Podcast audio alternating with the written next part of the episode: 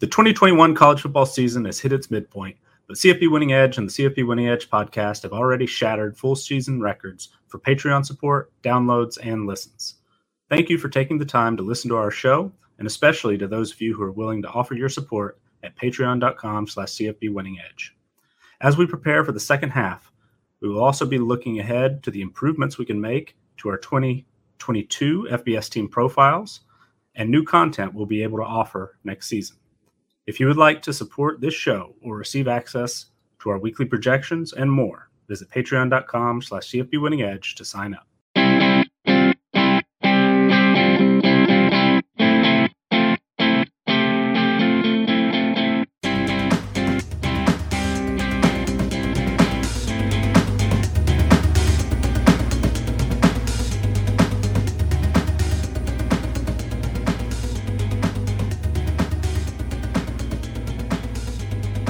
Welcome back, everybody. It's CFB Winning Edge, the podcast edition. I'm your host, Scott Bogman. Follow me on the Twitter at Bogman Sports.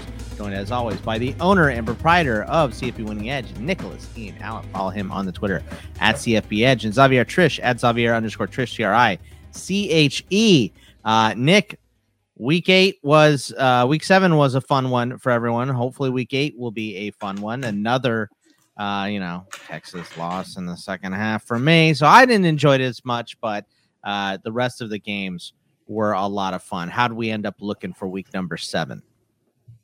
Yeah, it, it was a uh, it was a good week. Good week for us as far as the numbers go, uh, which was nice. We'd had some you know some bumpy spots here and there, but it was probably our most solid week to date. We uh, posted a, a, pretty good number against the spread, uh, fifty six point nine percent officially in our projections that we released to our Patreon supporters, we were actually a, a couple of percentage points better in the um, collegefootballdata.com pick'em contest. I've been putting those in the last couple of weeks, but later in the week, uh, so they're a little bit different after some line line movement. But we uh, were fortunate enough to to win that uh, this past week with our uh, against the spread performance, as well as some of the other um, uh, you know, just projection uh, data stuff, how close we are to, uh, you know, the error of what actually happened.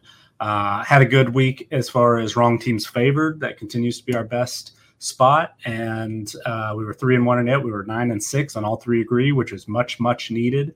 But as for the games themselves, I mean, it was another uh, really exciting week. You know, Georgia continues to really impress. Looks like a historic defense. Uh, number two, Iowa, of course, went down. That offense finally, uh, you know, sunk their chances, just not able to to move the football, and it, it really ended up uh, finally, uh, you know, leading to their first loss of the season.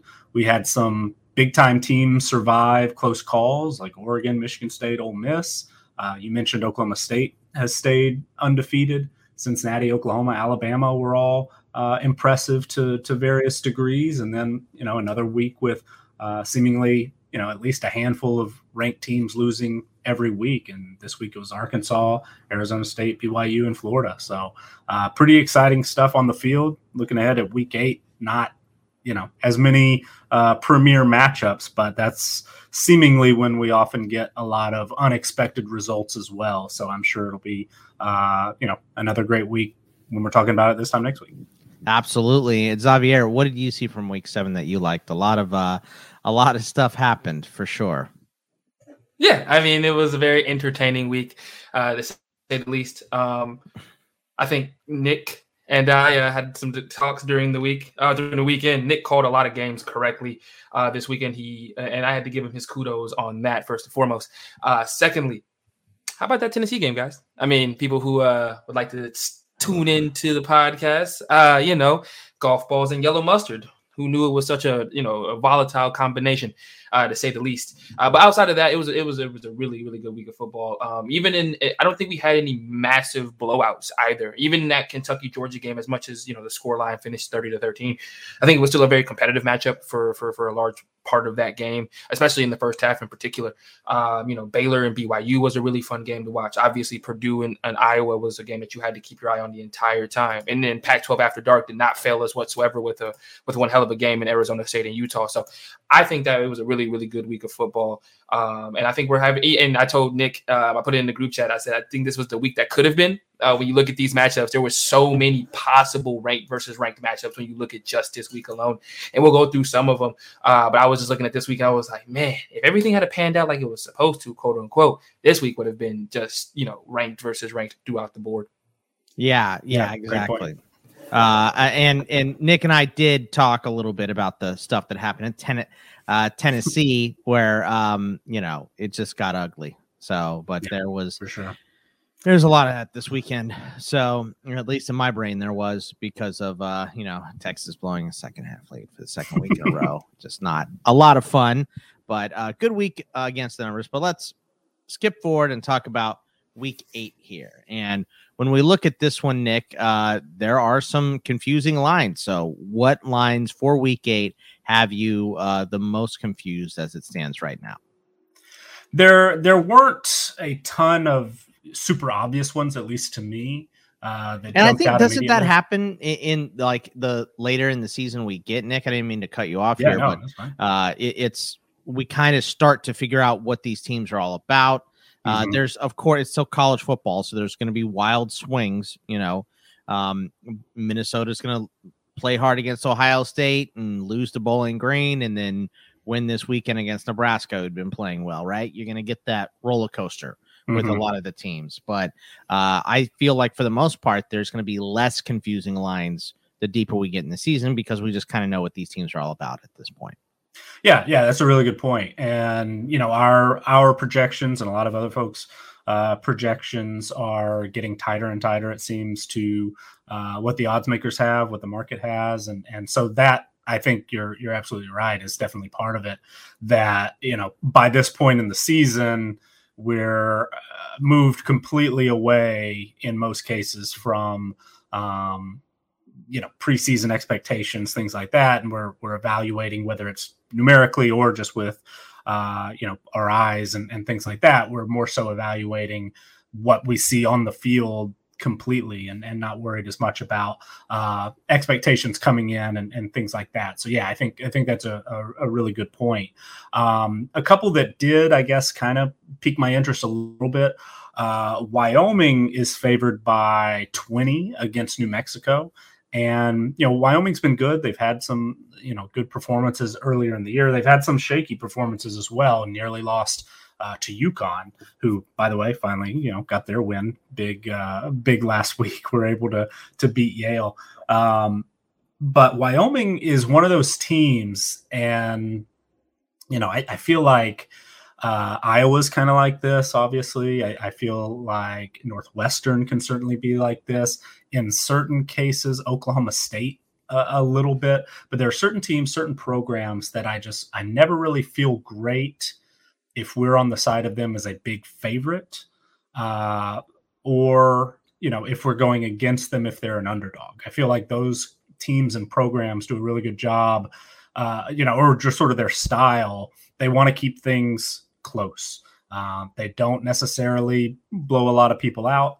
They have a tendency to kind of disappoint a little bit when expectations are higher, uh, but they're often well coached and and are able to to uh, keep games, you know, at least close, if not pull off uh, wins that they wouldn't necessarily be expected to to pull off based on their talent profile uh, against teams that are more talented. So this this week for Wyoming you know they're a 20 point favorite even though new mexico has not been good uh, has been really bad against the spread this year um, has lost its starting quarterback in terry wilson.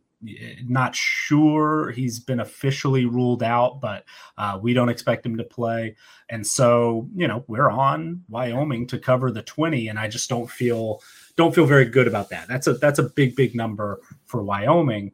On the flip side the other one that that struck me somewhat similarly is Michigan being favored by 23 and a half against Northwestern. I mean, the, the same thing I just said. Northwestern, you know, doesn't always look great as a uh, a favorite, um, and, and, I don't necessarily feel good when we're on them as a you know uh, to cover a, a, touchdown or more. But I usually feel pretty good, uh, you know, if we're on them as an underdog. Obviously, they got blown out in a huge way by Nebraska earlier this year, so it doesn't always go to plan. But 23 and a half, even against a Michigan team that's looked so good, also seems like a really big number. This seems like could definitely be a you know an ugly game that Michigan uh, kind of has to sneak out of there with a win to get to next week's undefeated matchup with Michigan State. Seems more like you know, yeah, Michigan should be favored based on you know talent, based on what's happened on the field this year by at least two touchdowns. Three is not you know uh, it's not crazy by any stretch, but they just this just feels like a game that Northwestern is really going to try to, you know, muddy up, make it ugly, make Michigan, you know, win in an ugly way. And maybe they win by seven, maybe they win by 10. Our numbers think they're going to win by, you know, 24 or more. I don't feel great about it. If it happens, I will celebrate. If it doesn't, you know, I'll, I'll, I'll not be surprised. uh, Xavier, when you look ahead to week eight here, are there any lines that stand out to you as kind of confusing, like Nick has said? Yeah, you know, I'll be honest. UCLA being a two point favorite over Oregon for me is a little surprising. Uh, I understand that Oregon lost last week to California, and they're not looking like one of the best teams in the country. They've also lost CJ Verdell, which obviously has hurt their running game a little bit. And Anthony Brown has definitely taken some steps back since that win at Ohio State. But this is still my favorite, or got to be one of the favorites in the Pac 12 at this point. You know, this is a team that I still think is far more talented than what, you know, UCLA is. Um, I think UCLA has also taken regressions in the last couple of weeks as well, especially on the defensive end. Um, they've been able to run the f- football very effectively. However, they have not been able to really stop anybody. Um, and I think that coming into this game, something's got to give. Both of these teams rely very heavily on the run game, and so one run game is going to work, and one run game isn't. And, and really, this depend. You know, um, I think when it comes down to it, I trust Oregon's talent versus UCLA's talent in this regard. And I, I would have UCLA, uh, Oregon, excuse me, favored in, in, this game. I wouldn't have them coming in as an underdog. Uh, I understand it being so close. That's probably why that's the case. But UCLA just being a, a two point favorite over a team that you know I still think uh, is is still the highest ranked or maybe one of the higher ranked uh, Pac-12 teams uh, still left. So I'm I'm surprised by that one. Um, another one for me that I'm surprised about is Iowa State over Oklahoma State. I'm perfectly honest with you. I don't get it. Um, you know, I was, and I'm a huge Iowa State guy, as we as we know in the preseason. I was, you know, blowing the Iowa State horn uh, as them being the Big 12 favorite, and they've obviously not lived up to that, you know, billing uh, this year. I mean, I understand that they're starting to get catch their footing a little bit, but I still think the same problems that they've had at the beginning of the season uh, still remain. Brock Purdy has not become the quarterback that we all thought he could or would need to be uh, for them to take that next step. Uh, they still rely a little bit too much on Breece Hall in that running game, and the defense is, hasn't played as well as they did last season. On the flip side, you've got Oklahoma State coming off of an of an impressive comeback win over uh, over Texas, and they continue to just prove everybody wrong. You know, two weeks ago I thought they would lose to Kansas State in that ranked unranked matchup. Last week I picked I picked Texas over them as well, and they continue to prove us wrong and they continue to win ball games. So for Iowa State to be ranked uh, to be picked over them once again is just a little confusing to me because it's like, have you been watching the games enough for eh, what has Iowa State done in the last two weeks, three weeks for them to all of a sudden be picked as a touchdown favorite over the highest, the second highest ranked Big 12 team outside of Oklahoma? It's just surprising. I mean, you definitely picked. We will get to that. Yeah, we will get to a bunch of those games, but you definitely picked a bunch of them where I'm like, yeah, that's why we're talking about. I like they're they are very very uh com- confusing this week. Some of those, but I mean, some of these teams have been confusing. It's like I was talking about with Nick about uh you know Minnesota has been. Uh, I'm just done. I'm done trying to predict Minnesota at all whatsoever this season. They almost beat Ohio State week one. They lose to Bowling Green. Nebraska starts to get, you know, good again, and they beat the tar out of Nebraska. Like, I just don't know what I'm going to get from uh, Minnesota on a week to week basis. But, uh, Nick, for week eight, what games show the biggest edge in our model? And is this a good thing or a bad thing, in your opinion? Well, last week it turned out to be a good thing more often than not. We, we talked about three games. We went two and one in those games. And I actually, I, I, still feel like we were on the right side of the one that we lost, the North Carolina and Miami game. North Carolina had plenty of opportunity to, to pull away in that one.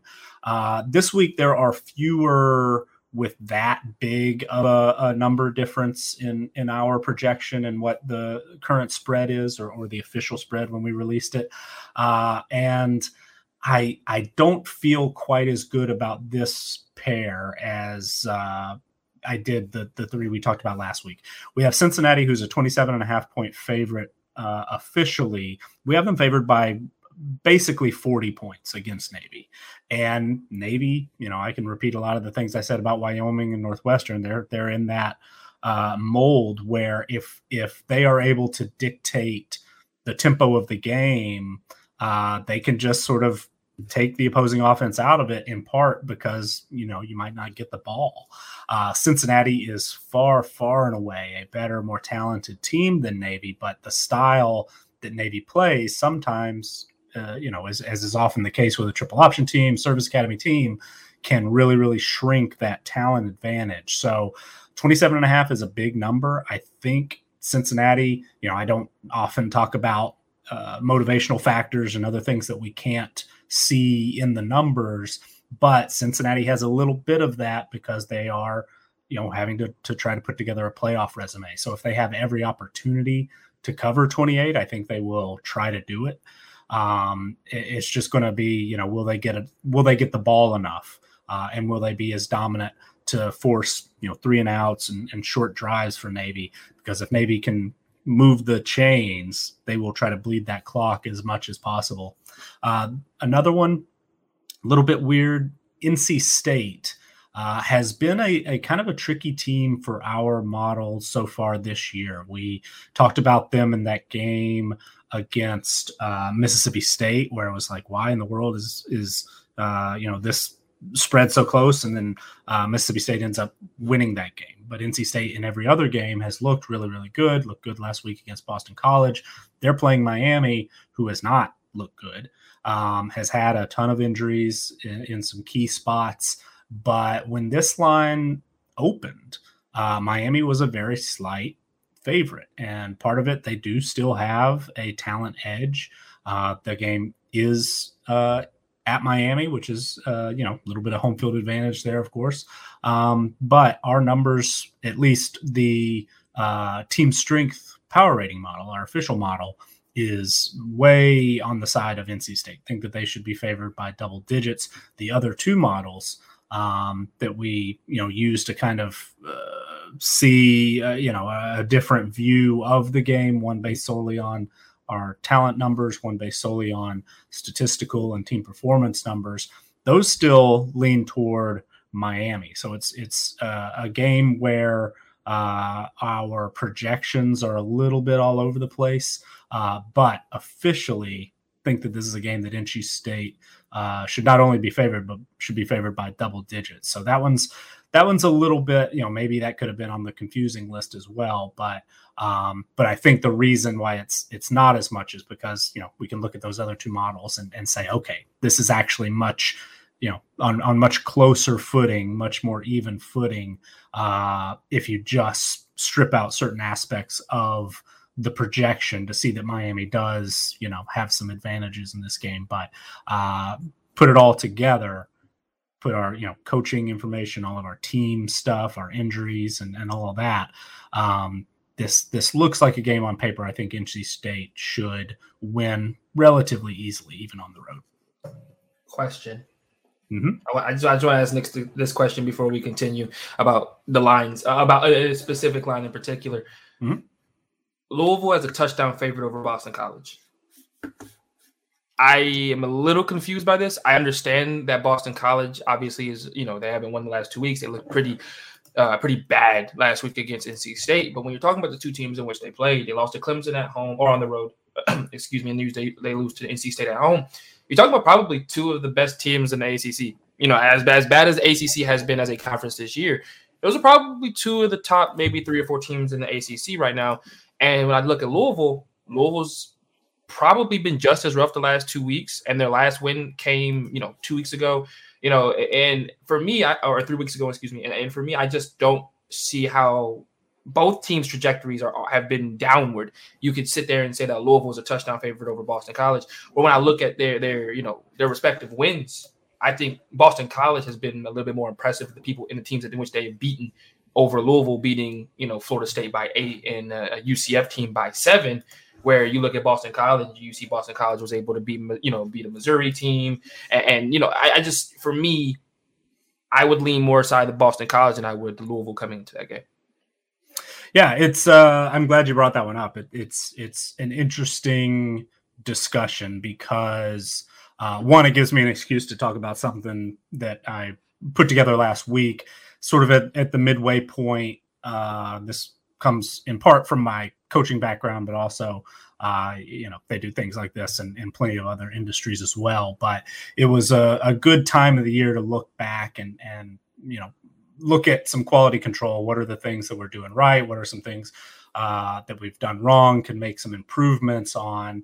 And I went back and, and, ran the numbers on those other two models, the Talent Edge and the uh, Prism projected scoring margin model, which I've been pretty vocal about. Neither of those uh, had adjustments for home field advantage, and the idea was that uh, they would, uh, you know, they they were designed to look only at talent, only at stats, respectively, and you know, home field is just something else that that is not talent, not stats. But going back through our results for the first half of the season, um, and in part because we use those two models to declare whether or not a particular game is an all three agree, where all three uh, projections fall on the same side. Well, if we're if we're grading ourselves against the spread, it, it really is at a disadvantage to us to not do uh, a home field advantage adjustment. I went and you know look back. Had we included home field advantage in those two models, the numbers would have improved improved across the board. Uh, the Talent Edge model, the Prism model, both uh, added uh, over 20 percentage points to their results against the spread. Had we done it, our all three agree would have added 50 percentage points. Um, it was an obvious change to make. We actually did implement it this week. And the reason I bring it up is because this Boston College at Louisville game, uh, had we not changed our home field advantage, and, and this is reflected in our FBS team profiles where we have all the uh, projections listed for each game.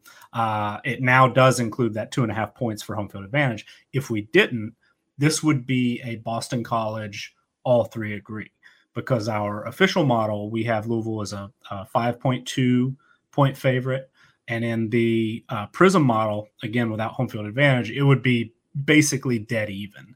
The Talent Edge model is the one that flipped. We without the two and a half points, uh, Louisville would have had uh, like a, a 3.8 point uh, uh, projected point spread in our talent edge model. But because of the extra two and a half points for home field advantage, it bumps up to 6.37. So just over the six there. Um, but uh, one thing that you brought up that is I think worth noting. You mentioned the games that they won, and and you know Boston College won this game. Louisville lost its last two games, and the way we, you know, the way our numbers work, and this is probably true for a lot of uh, projection models out there. I know it is for uh, SP Plus. Pretty sure it is for you know uh, Football Power Index and and a lot of the uh, sort of bigger names, but our projections don't care at all whether you won a game or lost a game it it cares about should you have won or lost the game.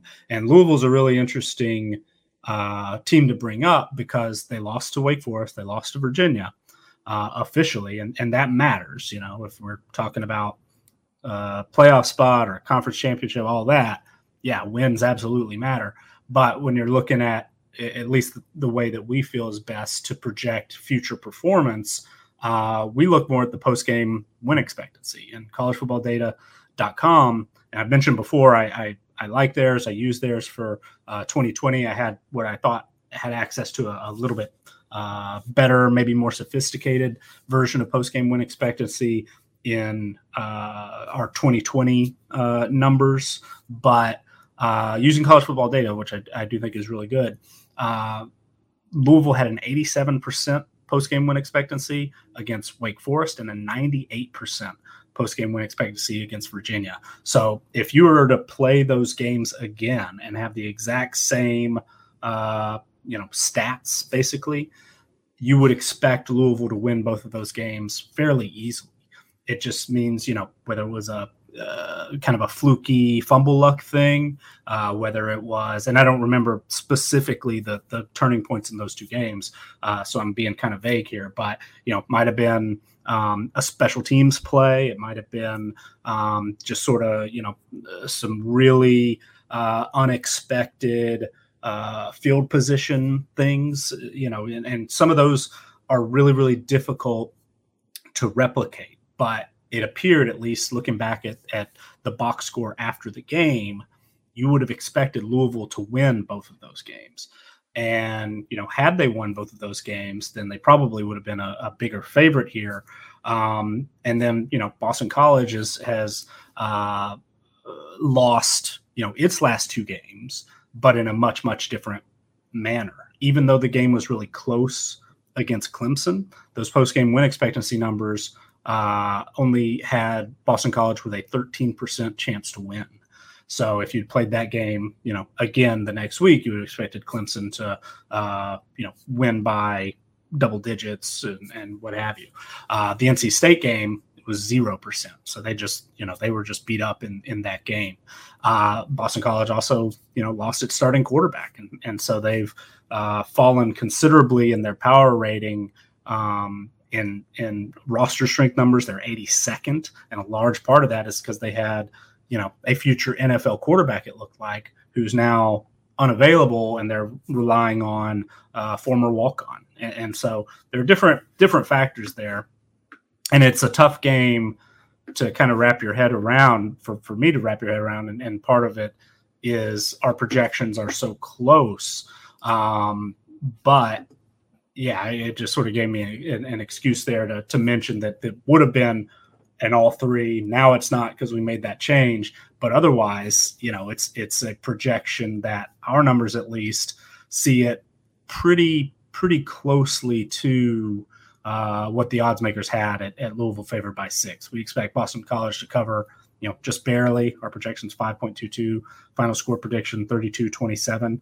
Um, but uh, it, it seems to be a fairly evenly matched game, but it is kind of interesting to look at you know their performance in past weeks. And even though both are coming in off of, of, two straight losses those losses were quite different at least statistically speaking. All right so i don't know if that answered your question. Just gave me that was pretty to... thorough man you know. I think i think you got it covered there. But let's yeah. move ahead.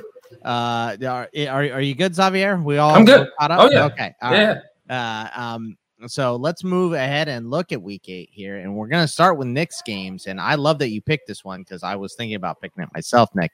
Clemson at Pitt. Uh, Pitt is a three and a half point favorite.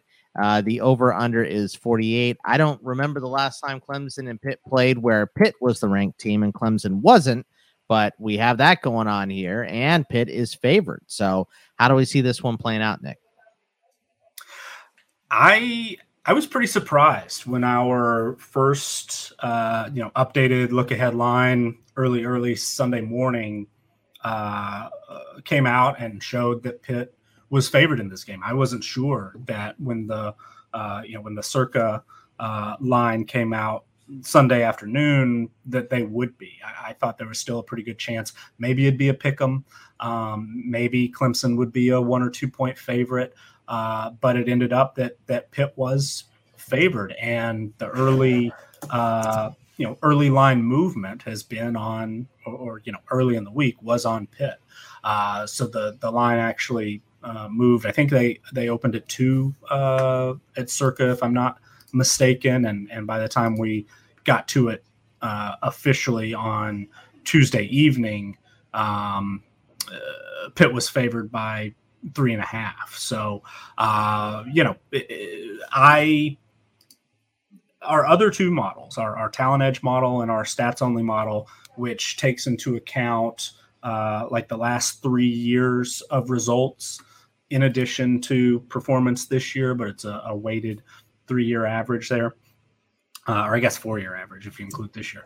But, uh, you know, Clemson obviously is still really highly regarded in that model uh, because they were an elite team the the previous three years of, of that. So they're you know coming in with team performance ratings every year in the top five.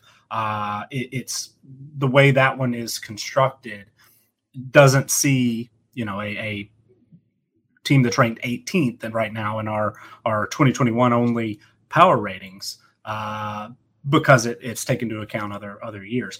The talent edge is you know pretty similar. Talent Clemson's talent profile is still that of a top 10 team. They rank ninth in our roster strength ratings, third in defensive roster strength.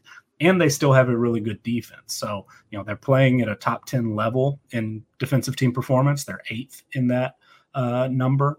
And so, you know, you you even though you combine that with an offense that ranks 101st in team performance, including 114th in passing team performance, they're still a top 50 team on the field. You combine that with uh, you know this great talent profile, and you know we we still think they're a top 20 team. So it's understandable that Clemson would be favored in in two of those uh, models. I was a little bit surprised that Pitt was favored in the other, but our numbers have been pretty high on Pitt all year. Uh, there was a significant portion of the offseason where Pitt was our number three team in the ACC. Uh, there was even a, a very brief period uh, when I did an update in late July, I believe, uh, where Pitt snuck into the number two spot. And you know, we've we've talked plenty of times about how it's difficult to trust Pitt, and we've already seen one example of that when they lost to Western Michigan, uh, a game they should have lost. By the way, their post game win expectancy was thirty seven percent, but they've been great in every other game. Um, a 100% post game win expectancy in four games, including last week against Virginia Tech, where the defense really showed up when the offense that had carried them, uh, you know, through the first five games wasn't quite as explosive as it looked. Kenny Pickett wasn't quite, you know, now he's shooting up draft boards, uh, kind of, you know, somewhat unexpectedly based on his early season play. Uh, but, you know, kind of took a, a little bit of a, a, step back, at least the offense as a whole, um, last week against Virginia Tech. But the defense was good enough that they still, you know, won the game in a, a fairly uh, dominant uh, method. But you know, ninety-two percent against Tennessee, which based on the way Tennessee played the last few weeks, you know, now looks like a uh, maybe their most impressive win to date.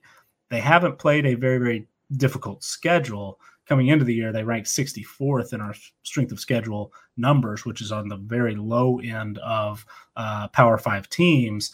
And Clemson so far, you know, has to be considered the best team that they will have played. So it will be interesting to see, you know, can Pitt quite live up to this uh, level of play that they've shown so far. They've played like a top 10 team. They're eighth in team performance overall. They're top 20 on both sides of the ball, including number one in passing offense, which is not what I would have expected at all uh, in the preseason. But you combine that with a, a pretty solid talent profile. They're 21st in overall roster strength, 14th in offensive roster strength. And you know, at least on paper, this is a team that can compete with Clemson. Um, will they, you know, be able to stay consistent like they've looked the last few weeks after that Western Michigan loss? Have they kind of gotten that out of their system? And, and are they truly, uh, you know, one of, if not the team to beat in the ACC? I'm still a little bit skeptical. And our numbers, you know, we've been on Clemson a lot early, and it has not worked out against the spread. I mean, we, you know, uh, we we were on Georgia in week one, and and that worked out. But I think we had Clemson covering against Georgia Tech. They did not. NC State, they lost that game outright. You know, uh, we were on them to cover against Boston College. Uh, and then finally, we caught up a little bit and, and just were barely on uh, Syracuse last week, and and were able to to uh, get that one. But uh, you know, perhaps I'm still just uh, too slow to give up on Clemson. But I I feel like this is a game that they can win. And it is back to back road games. That's always a, a difficult spot for any team. Um, they do get uh, an extra you know day to prepare because of the uh, the the Syracuse game being a weeknight game last week. Um, but this is this is a tricky one. I could see Pitt winning and slightly covering our official uh, final score predictions 28-24 that seems you know about right 27 21 wouldn't surprise me. 24 20 wouldn't surprise me. Uh, but me personally, I kind of feel like this is a game that, you know, Clemson's going to find a way to win and then just sort of keep itself in line to get to that ACC championship game and and you know probably win it. So I think it'll be a close game. I think it'll be um, probably kind of ugly. Uh, we officially, you know, if Pitt wins by a touchdown, great. That's a win for us. Uh, but this kind of feels like maybe, uh, you know, I, I, mentioned those scores 24 21, something like that. That seems about right. But maybe with Clemson coming out ahead, uh, just kind of my, my gut feeling. Uh, but officially, we're on Pitt to, to win and cover. I feel like everyone's had this gut feeling about Clemson and they just haven't done it yet, right? And that's that's how I felt going into the Syracuse game because I know Syracuse plays them hard every single year. So maybe it wasn't as surprising to see uh, Syracuse in their own house play super hard. But what do you think of this game, Xavier? Because this, uh, I know you're a Kenny Pickett fan, uh, but I think the gut and everything says, ah, Clemson's probably going to win this game. Just it's going to be a low scoring one this year. But we just haven't seen that killer instinct from Clemson this year. Yeah, I mean, Clemson's an OT loss away from probably still being ranked in the top 25 and being first in their division in the coastal. Uh, so, or in the Atlantic, excuse me. So I, I, I wouldn't be surprised if Clemson were to win this ball game. You're absolutely right. Both you and Nick said it. When is Clemson when it was the the, the flip the, the, the switch gonna flip? We're, we're just waiting for all of that talent to just click.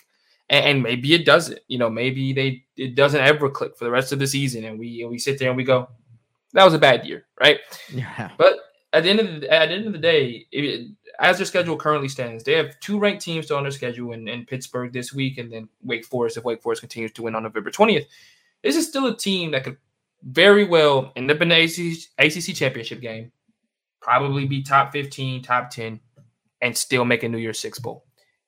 And probably for all considerations, as the season has gone for them, that would be a win-win-win for them. As the as how bad they looked this year on the offensive side of the football, that would be a win for them to be able to to, to put that all together and to and to run that out. Now, obviously, they would need NC State to lose at some point because NC State owns the tiebreaker.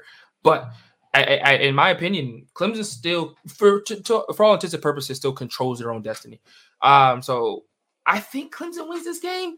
I, I don't want to pick them. I, will be perfectly honest with you. I really, as Scott alluded to, I am a huge Kenny Pickett fan. He has taken that next step this year. Uh, to Nick's credit, though, Kenny Pickett hasn't necessarily played the the most, you know, daunting of a schedule thus thus far. Uh, so the numbers may be inflated, inflated a little bit. This will easily be the best defense he probably plays all season.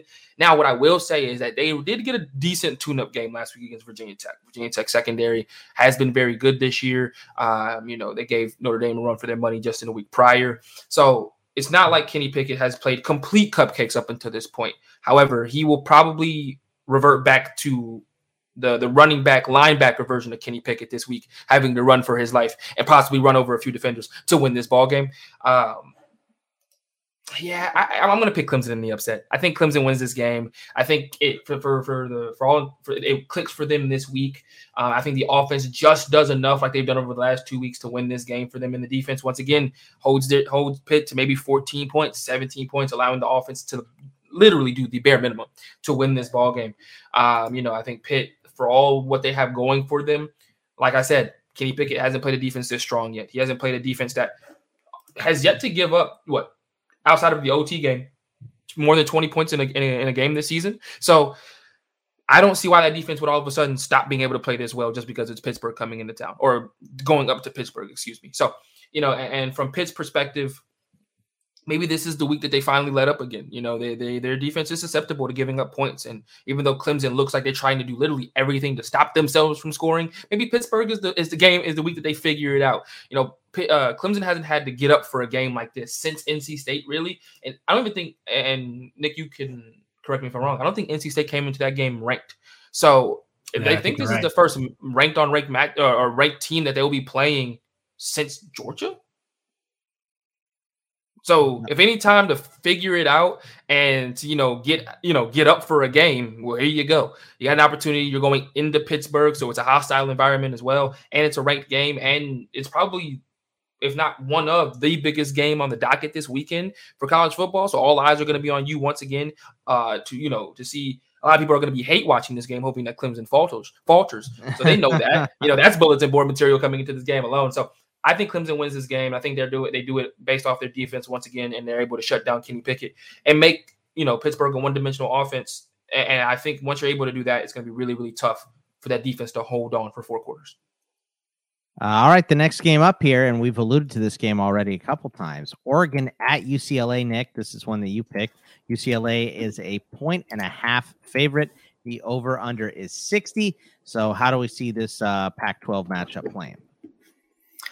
This one is very similar to Pitt Clemson in a lot of ways, uh, especially in the way our numbers are treating it. Because, uh, you know, Xavier already alluded to it, Oregon is the more talented team.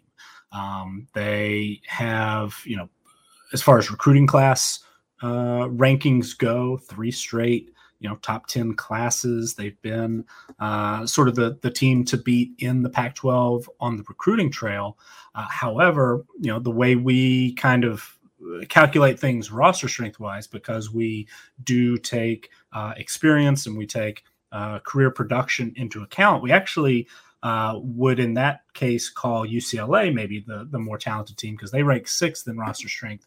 Uh, Oregon ranks 17th. Part of that is the quarterback position, even though Dorian Thompson Robinson has been a bit shaky, especially as a passer. He's been playing hurt, I think, is part of it. Uh, had a good week last week statistically in, in the win over Washington. Looked like a more uh, you know efficient, accurate passer than he had at other points uh, earlier in the season. But you know he's a, a former high, high four, close to five star guy. The same could be said for Zach Charbonnet at, at running back. Um, you know, both of those guys are 97 rated players in our individual uh, player ratings. Plus, they've got some, you know, pretty talented guys on the defensive side of the ball as well. Oregon's relying on a quarterback, Anthony Brown, who, you know, came in as a, a three star type guy, transferred from Boston College, has done, you know, has a lot of experience, but hasn't put up a lot of really highly productive numbers. He's an 83 rated player in our individual player ratings.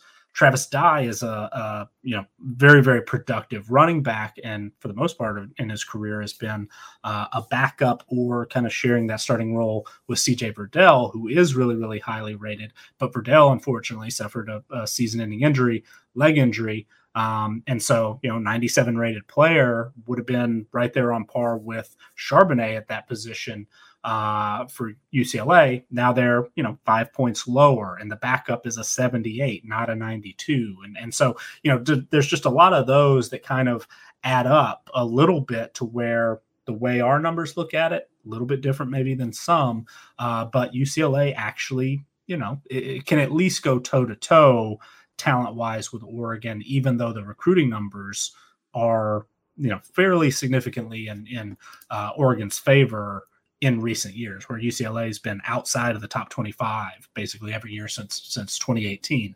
Uh, but you know, uh, we're not necessarily saying the, the way we calculate it is is right or or uh, correct, uh, but it's just a little bit you know maybe different way of doing it, and actually kind of in some ways captures a little bit of what either the, the odds makers or the market are seeing maybe in why UCLA is actually favored in this game but uh, a talent edge because that does take more. It does take roster strength into account, but it takes more the recruiting uh, specific classes into account. Does have Oregon favored? Um, they have a five and a half point edge in uh, talent. Uh, they also have a slight edge in the stats only model based on those, you know, pre- uh, previous three years. Uh, I think UCLA has been, even though Oregon is, you know, still alive in the playoff picture, still, um, you know, very much alive in, in the Pac 12 and beat uh, Ohio State might be the the single uh, most impressive win of the season. You know, they and, and Texas A&M over Alabama. Um, they they haven't been a perfect team. They were sloppy against Cal. That was probably to be expected. Cal makes a lot of teams look kind of sloppy. They lost to Stanford. That was, you know, kind of a, a real iffy uh, performance there, even though they actually did have a post game win expectancy uh, uh, in the on the winning side, 63%. Um, but you know, Oregon hasn't since that Ohio State win, they haven't quite been themselves. They've had some injuries. You know, the linebacker position really hit hard by injury this year. In the secondary, they've had a couple of guys uh, in and out of the lineup. They lost Bennett Williams for the season to a leg injury, who uh, you know was coming off. I know uh, a national uh, Player of the Year award that week, uh, and then ends up you know suffering a, a season-ending injury. They've had their starting center out for a couple of games. Sounds like he's going to be back, but you know they just haven't quite been at full strength in a lot of spots. And so even though the record looks really good, there are kind of some underlying uh, you know numbers, whether it's personnel concerns or on-field performance, where they rank 38th in team performance overall, 41st on offense, 50th on defense. And and just some of the numbers that you know go into that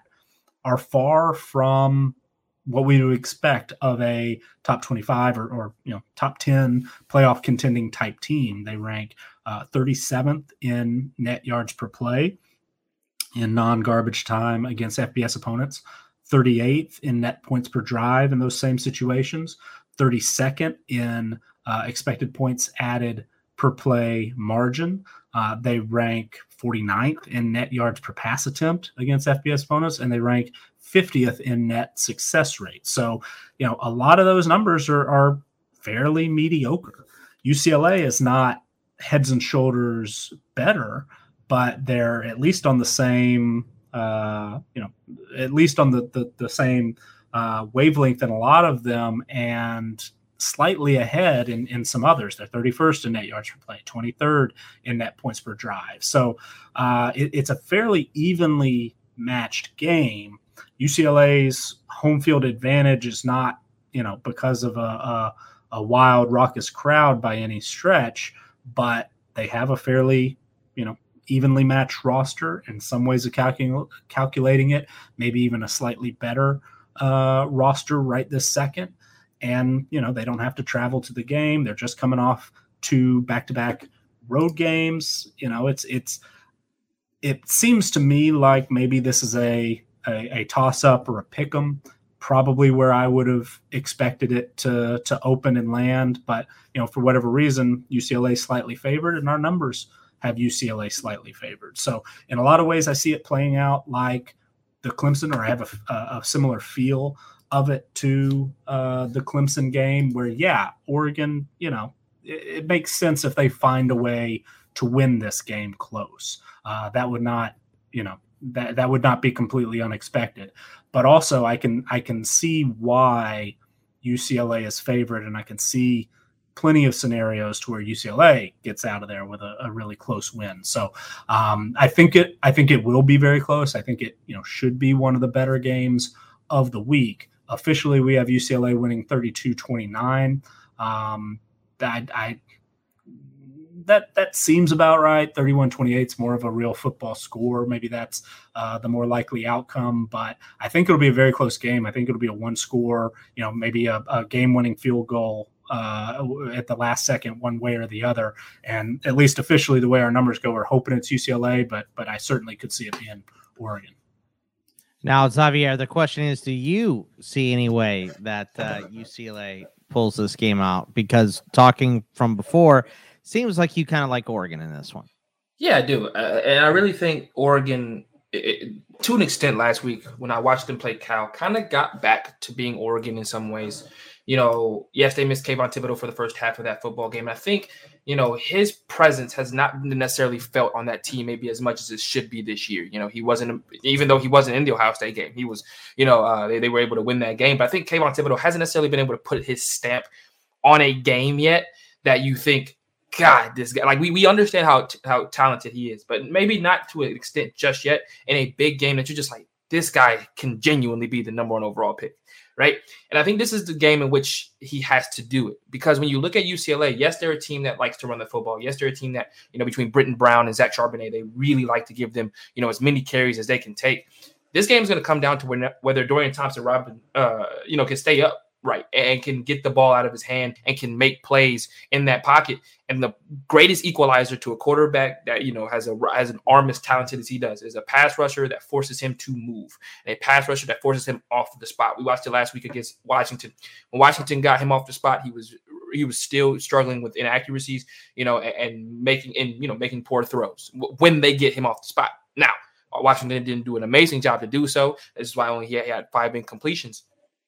But if anybody can get him off the spot, it's going to be, you know, Kayvon Thibodeaux, you know, Noah Sewell being able to get home and, and, making sure that they, you know, add pressure to him and force him to be, you know, to be a mobile quarterback in the pocket, not just being able to run away from pressure, but being in the pocket and having to move his feet and, and adjust his throws. So if any game for Kayvon Thibodeaux to have a, you know, a two and a half sack game, you know, five pressures, this is it. I mean, this is the game to do it against, you know, because, because UCLA is going to you know, try to have Dorian Thompson Robinson be back there and, and sling the ball around. You know, yes, they have a running game, but they run the football so Dorian Rob Dorian Thompson Robinson can take those shots. That, that's why they do it. You know, they they're going. They want him to be able to throw it down the field. That's where he's most. That's where he's the best. Is when he's able to throw it. You know, we're talking about 15 plus. You know, 10 plus yards each throw. That's where he's able to make his biggest impact. He's not a guy who likes to work methodically down the field with his intermediate game. That's just not where, where he's talented at as of right now on Oregon side, I'm needing I need Anthony Brown to, to figure it out and to get back to what he was able to do, you know, when they were stomping teams into the ground like in Arizona three, two, you know, two or three weeks ago, where he just looked more confident. You know, against Cal, he just didn't look confident in the pocket. He he's still I don't know whether or not he's trying to figure it out or you know whether he's trying to and we've talked about this in past uh, past podcasts whether he's in, a, in, that situation where he's trying to decide whether he's going to be a pocket passer or a dual threat guy you know and, and i think he's still in that in that middle in that gray area where he's sometimes he feels capable of running a bunch like he did against uh, like he did against uh, Ohio State earlier on in the year where he was like okay cool. I got to use my legs. It's a big game.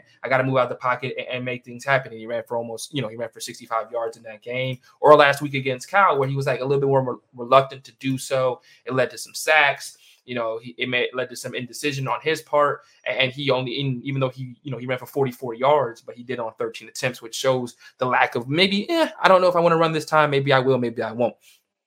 I need him to just let it loose and go and play football because if when he does that, Oregon is a team that really is hard to stop because they run the football so well. You know, Travis Dye had 145 yards last week. If they had him and CJ Verdell, they probably would have both ran for 100, right? So they're trying to figure out maybe the you know that running back room a little bit right now. But let's not act like Travis Dye is this huge drop off from CJ Verdell. He's not. He's you know he, he's equally as talented and can get the job done. You know, it's just it's better to have two monsters than it is one. But I think Oregon and why I have them winning this ball game and why I think they they'll be able to do it on the road is because the run game always travels. I don't care where you play run game travels anywhere across the country. You know, if your offensive line can dominate up front, you're going to be able to run the football anywhere, sleet, snow, torrential downpour. Doesn't matter. So I like Oregon for that reason. And I genuinely think you'll see Oregon's head coaches and their coaching staff give Anthony Brown more of an earnest to run in this game. I think bigger game, you know, more on the line. They'll say, hey, you see a gap, you know, you see a lane to run in on a third and eight, go. And I think that is going to be what Oregon leans on this week. Uh, I think that's what they did incorrectly in the Stanford game. I think they said to themselves, "Hey, Anthony, go ahead and uh, sit back there and sling it around a little bit." And I think that that you know led to you know obviously that you know some some pretty bad penalties down the stretch. Obviously led to their demise. But I think you know in that game in particular, they were like, "We're going to have you sit in the pocket and throw the football." He went 14 of 26. He was rough. He threw an interception. And I think this week they're going to be like, you know what? You're back on the road.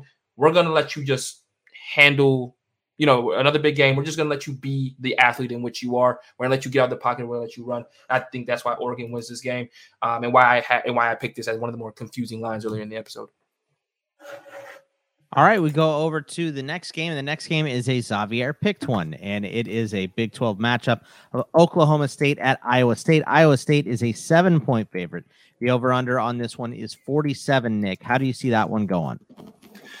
So I'm I'm really glad that Xavier picked this one, and he brought up a couple of the reasons why when when he was saying that uh, you know this was a little bit of a confusing line, right? Oklahoma State is an undefeated team. They've, you know, gone all the way. What are they in the top 10 now in, in the polls? I don't look at the polls very much. Should have, probably should have before I started talking.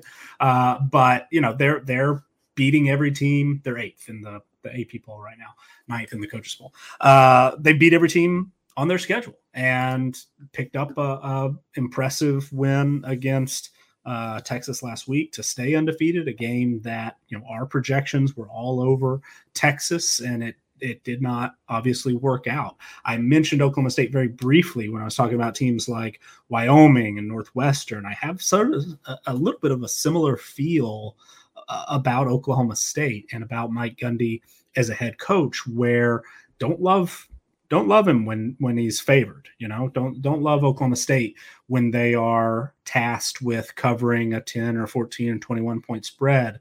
Uh, but when they're an underdog you know they're they're a dangerous team.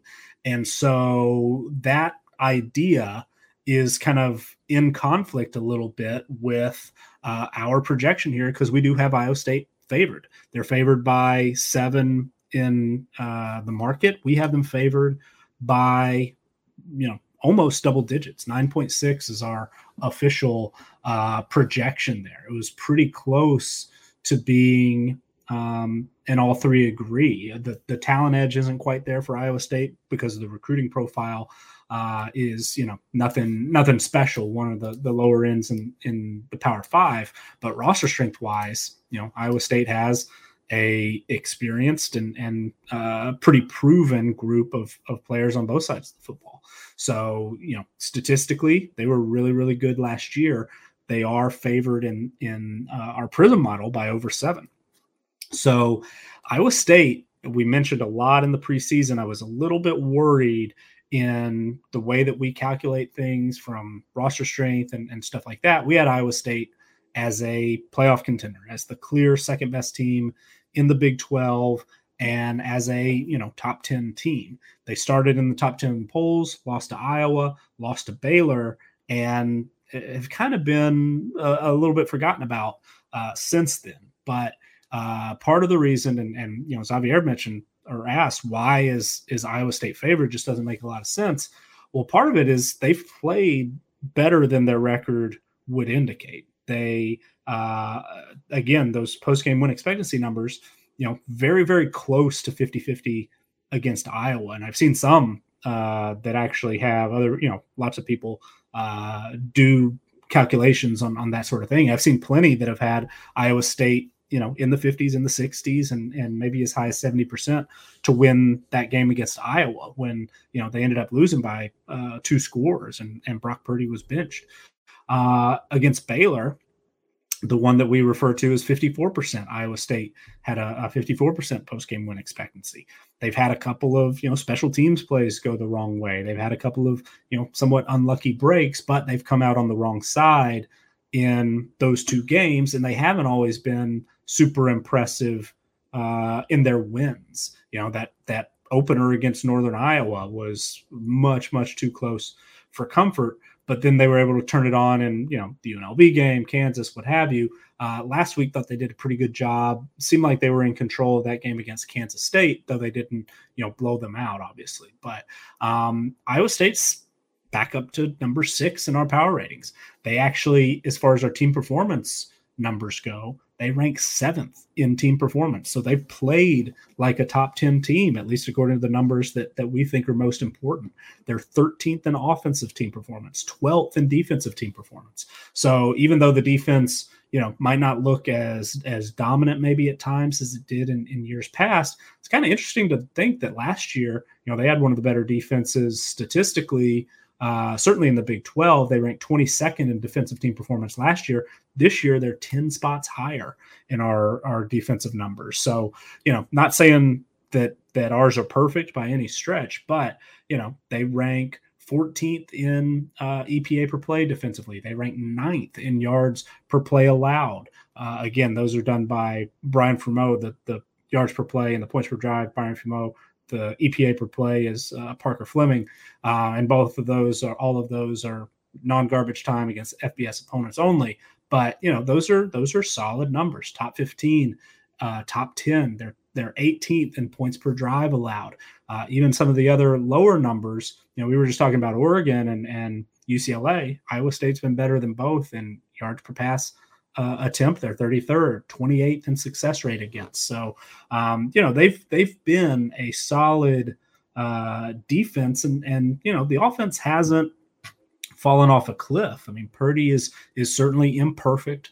Breece Hall started slow, had you know was held to under 70 yards in, in each of the first two games, but he's really come on and and played like uh, you know the Heisman leading Heisman vote getter returning in 2021, uh, or you know the the guy that that looked like a Heisman uh, contender coming into the season. He's he's really played like that the last few weeks. So Iowa State seems to be, you know, one a little bit better than the numbers would indicate, the, the record would indicate.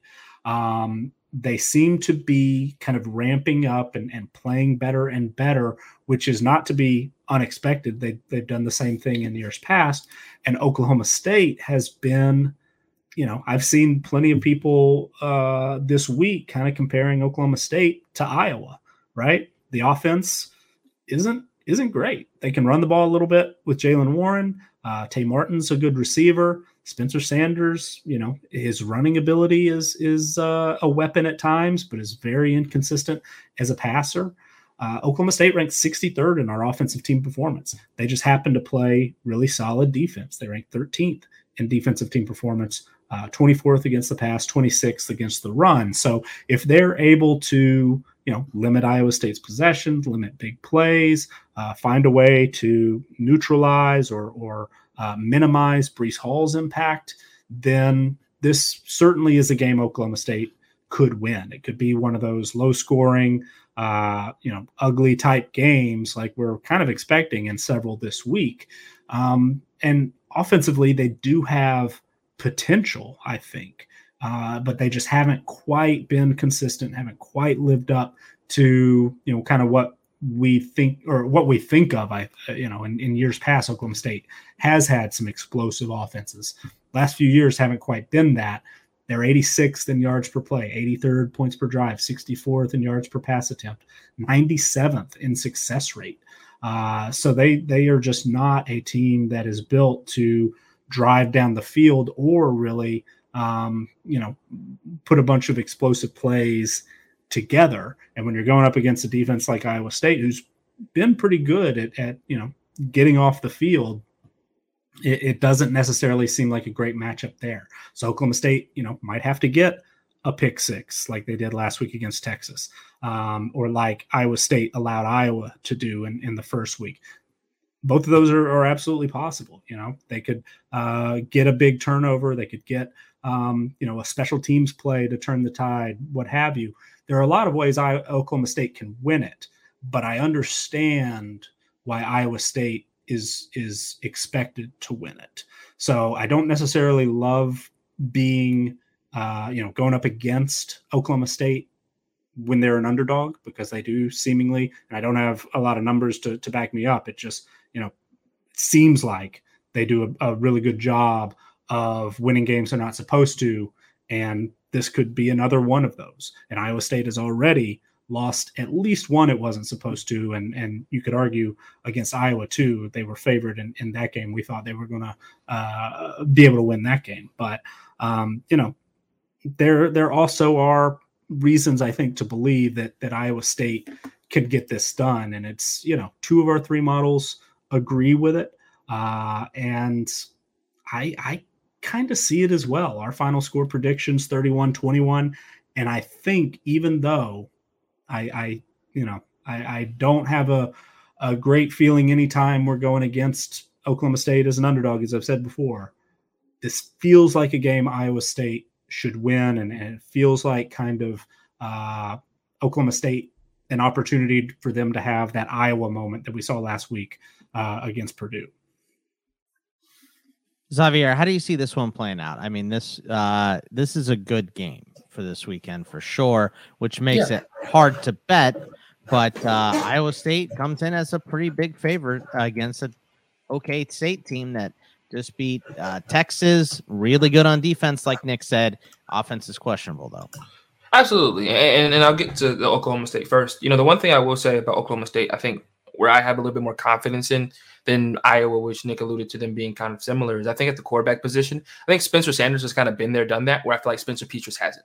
And I think that is where the the, the the level of confidence shifts a little bit for me when I talk about Oklahoma State. You know, Spencer Sanders has played, and this is what his fourth or fifth year at Oklahoma State now. He's played in some pretty massive games. Yeah, he's had you know some time is hurt as well, but he's played in some pretty big games. You know, and he he's been there. He's won some, he's lost some, and, and I think that when it comes to this game in particular, that is where I'm looking for the biggest difference. Is it's what you know? I think both of them might be super seniors, him and Purdy. What what, what super senior decides to play their best version of themselves. You know, Spencer Sanders is a guy that absolutely right, Nick. This year has decided to let the legs go. He's decided to just run. You know, he's lost Tylan Wallace. He doesn't have Chuba Hubbard anymore. And he's like, you know what, guys, if you're not open, I'm not gonna wait for you to get open. I'm gonna take off any chance I get. You know, anytime the defense expects me not to to take off, I'm gonna take off. You know, and, and on the other end, you've got Brock Purdy, who I think once again it, it has not taken that next step, and you know that that concerns me a little bit. You know, for this game in particular with Iowa State, because Oklahoma State's defense has been that good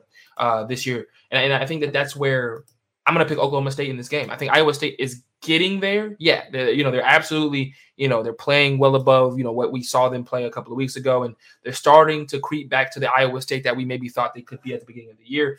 But the, the, the what remains to be the same is Brock Purdy remaining to be a game manager and, and, staying at that plateau where I thought maybe this year he would be a guy that you could allow him to win you a ball game. I still don't see that from his game, even in the games that they've won over the last two weeks. Excuse me, even in the Kansas State game, you know, didn't have the greatest in numbers 22 or 25, 208, and a touchdown. That is what Brock Purdy is going to give you every game, week in and week out. And that showed that that concerns me because I don't feel like you can win a game when you're playing a defense as good as Oklahoma State has been this year with the quarterback play like that. You know, they're going to put seven in the box. They're going to say Breece Hall, you may get a 30 yard run. That's fine, but you're not going to run for 200 plus, right? They're going to say, all right, Brock Purdy, you beat us. I mean, they're going to essentially play Iowa State like they played Texas last week. They're going to say, you know what? They've got a great running back in the backfield that we probably can't stop for four quarters, but if we can slow him down then that's what we're gonna do, right? They couldn't they couldn't you know stop Bijan Robinson from being Bijan Robinson, but what they, what did they do? They made Casey Thompson beat them, and he couldn't. You know, fifteen to twenty. They they you know they forced him into two errant throws, forced him into two picks. Excuse me. You know, and that's what they're going to try to do to Brock Purdy. They're going to force Brock Purdy to you know put together these long drives where he's going to have to convert a couple of third and sevens, third and nines. And if he can do that, then yeah, Iowa State absolutely will win this ball game. But I don't trust him to do that in a game against Oklahoma State, who's rolling right now. You know, this team, I think, is a confidence team. You know, I think once Oklahoma State maybe has their first loss, we might see them lose two or you know one or two, or maybe even three games in a row. I wouldn't be surprised. You know, perf- to be perfectly honest with you, for everything that Nick has been saying about you know how pedestrian the offense has been this year. But I think Oklahoma State, if they proved anything to me this year, they roll off of the confidence week in and week out. You know, our first game talking about them this year was them against Kansas State and, and a ranked, uh, and Kansas State was coming in that game ranked, excuse me, and Oklahoma State wasn't. And Oklahoma State, I said, well, they won every game by the skin of their teeth. So how, you know, how are they going to see when they finally uh, play a team, you know, that I think is better than what they've played so far this year?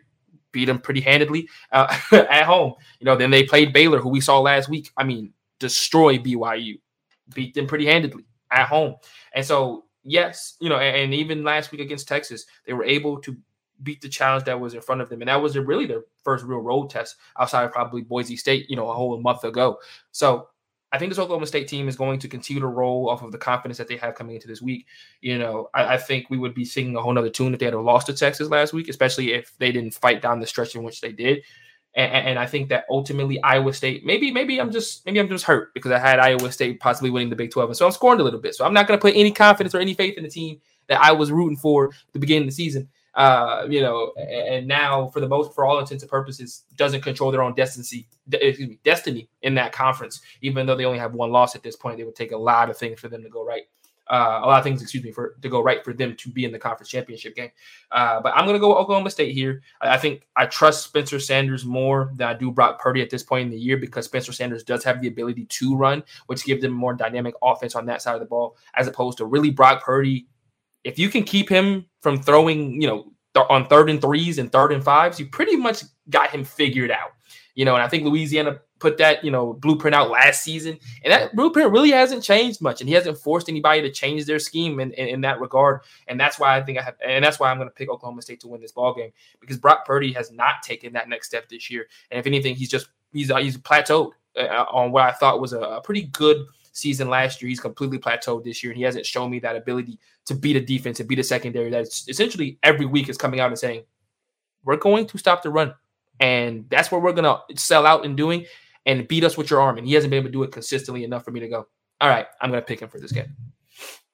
All right, let's uh, go to your second game here, Xavier, and it is Wisconsin at Purdue. And I love this game as far as uh, getting someone to pick it because I don't want to mess with it at all. Uh, the the line is Wisconsin by three. The over under is only forty, which is an NFL line.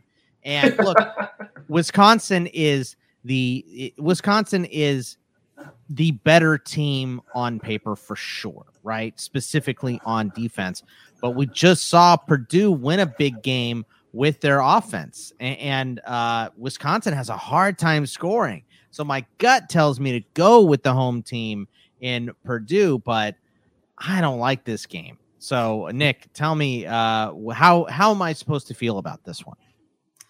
Uh, I think it'll be a defensive slugfest, and then who's going to make uh, a big play to win it. it it's it, you know there aren't a whole lot of really exciting games. It seems you know not not a rank versus rank matchup, not uh, just sort of the the you know big rivalry or, or what have you. Um, it's just a game of a lot of or a week, I should say, of a lot of really evenly matched teams, and this is one of those. Uh, you know, Purdue, you said they won with offense, and and there's certainly some of that. I mean, David Bell absolutely went off uh, as he is, you know, as he's done plenty of times before. Is is a, an incredible receiver to watch, and and really excited uh, to be able to see him go up against a, a defense that is maybe just as good as Iowa's this week. Uh, but Purdue had to get really creative on the offensive side of the ball. Aidan O'Connell put up good passing numbers, uh, but they played two other quarterbacks as well. Purdue has been a terrible rushing team for a couple of years now, and they rank you know 117th in rushing team performance this year. Their top uh, running back has been out since you know mid September, Zander Horvath, and it doesn't sound like he's going to be back anytime soon. So they've had to find ways to create uh, something on the ground to keep teams, you know, at least a little bit honest defensively. And they found some success with Jack Plummer and Austin Burton uh, as running options as, as quarterbacks. And uh, so, you know, rolling in uh, three different quarterbacks is not always sustainable, but it, it definitely gave them a boost in the game against Iowa. And, and who knows, it could against Wisconsin as well. Wisconsin being a pretty disappointing team uh, so far this year. They were in a lot of people's preseason top tens. Uh, you know, we were pretty high on them as well. Thought that they were kind of co uh, favorites with Iowa most of the preseason in the Big Ten West, and then I think you know, kind of in the last weeks of the preseason, uh, Wisconsin kind of slid a little bit ahead of of Iowa, created some room there, and and they were our uh, favorite uh, based on our projections in the Big Ten West. But Graham Mertz hasn't you know taken uh, any step forward at the quarterback position. The running uh, back room is different than we thought it would be. Uh, Chez Mellusi getting kind of that you know number one running back uh, workload over Jalen Berger, who a lot of people expected big things from, who has since entered the transfer portal. But in recent weeks, you know, one of the kind of exciting players, uh, one of the players I'm really looking forward to, to watching in this game is Braylon Allen, true freshman, former uh, linebacker. You know, I think even when uh, we added him to the FBS team profiles after the, you know, whenever the the uh, recruiting classes are finalized in February, that's when we uh, add him in, and, and he was listed as a linebacker uh, by 247 Sports, I believe. So I had to, to move him in late, but he's stepped into, if not the the you know backup role, maybe kind of a co number one with Mellusi the last few weeks, back to back hundred yard performances. Uh, has given them a little bit of a boost. Wisconsin has had some success running the football. They're ranked 25th in uh, rushing team performance, but the passing game has has really really struggled to the point they rank 110th in passing team performance and 80th overall as a result. But you know they have uh, you know both sides of the football combined played like a top 25 team despite three losses. They rank 22nd in overall team performance, and a big part of that is their defense, which ranks fourth overall, number one against the run. So Purdue might have negative rushing yards this week. Uh, and then they've been pretty good against the pass, 13th in passing team performance. So, um, you know, they they are a solid defense. They uh, really limit your number of possessions. They do a pretty good job of getting off the field. Um, but, you know, David Bell is maybe the best receiver in college football. And, and so he's somebody that you absolutely are going to have to figure out a way to stop. They've gotten good uh, work from Payne Durham, the tight end. And then is Wisconsin going to be able to get anything going itself on offense? Purdue is, has been solid, 17th in defensive team performance, though they're not spectacular. They're not inside the top 25 in either uh, passing defense or rushing defense team performance. They're 26th and 43rd, respectively. But George Karlaftis is maybe, you know, he's playing like an All American pass rusher, even though the stats might not always back it up. He was incredibly disruptive.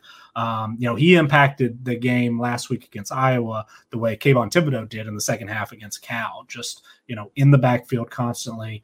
And Wisconsin, you know, will their running game be able to neutralize that a little bit? Because they're you know if if they're uh, in third and long situations is Karlaftis and DaMarcus Mitchell and, and other guys on the defense are they going to be able to you know pin their ears back and and rush the quarterback uh, in obvious passing situations? Or is Wisconsin going to be able to get something going create third and short or move the sticks on second down uh, maybe even a big play on first down and kind of take that uh, away from Purdue a little bit. So it, it's going to be interesting to watch. There are individual players that I'm really excited to watch, but I think the game itself, again, another close game, another close scoring, low scoring game.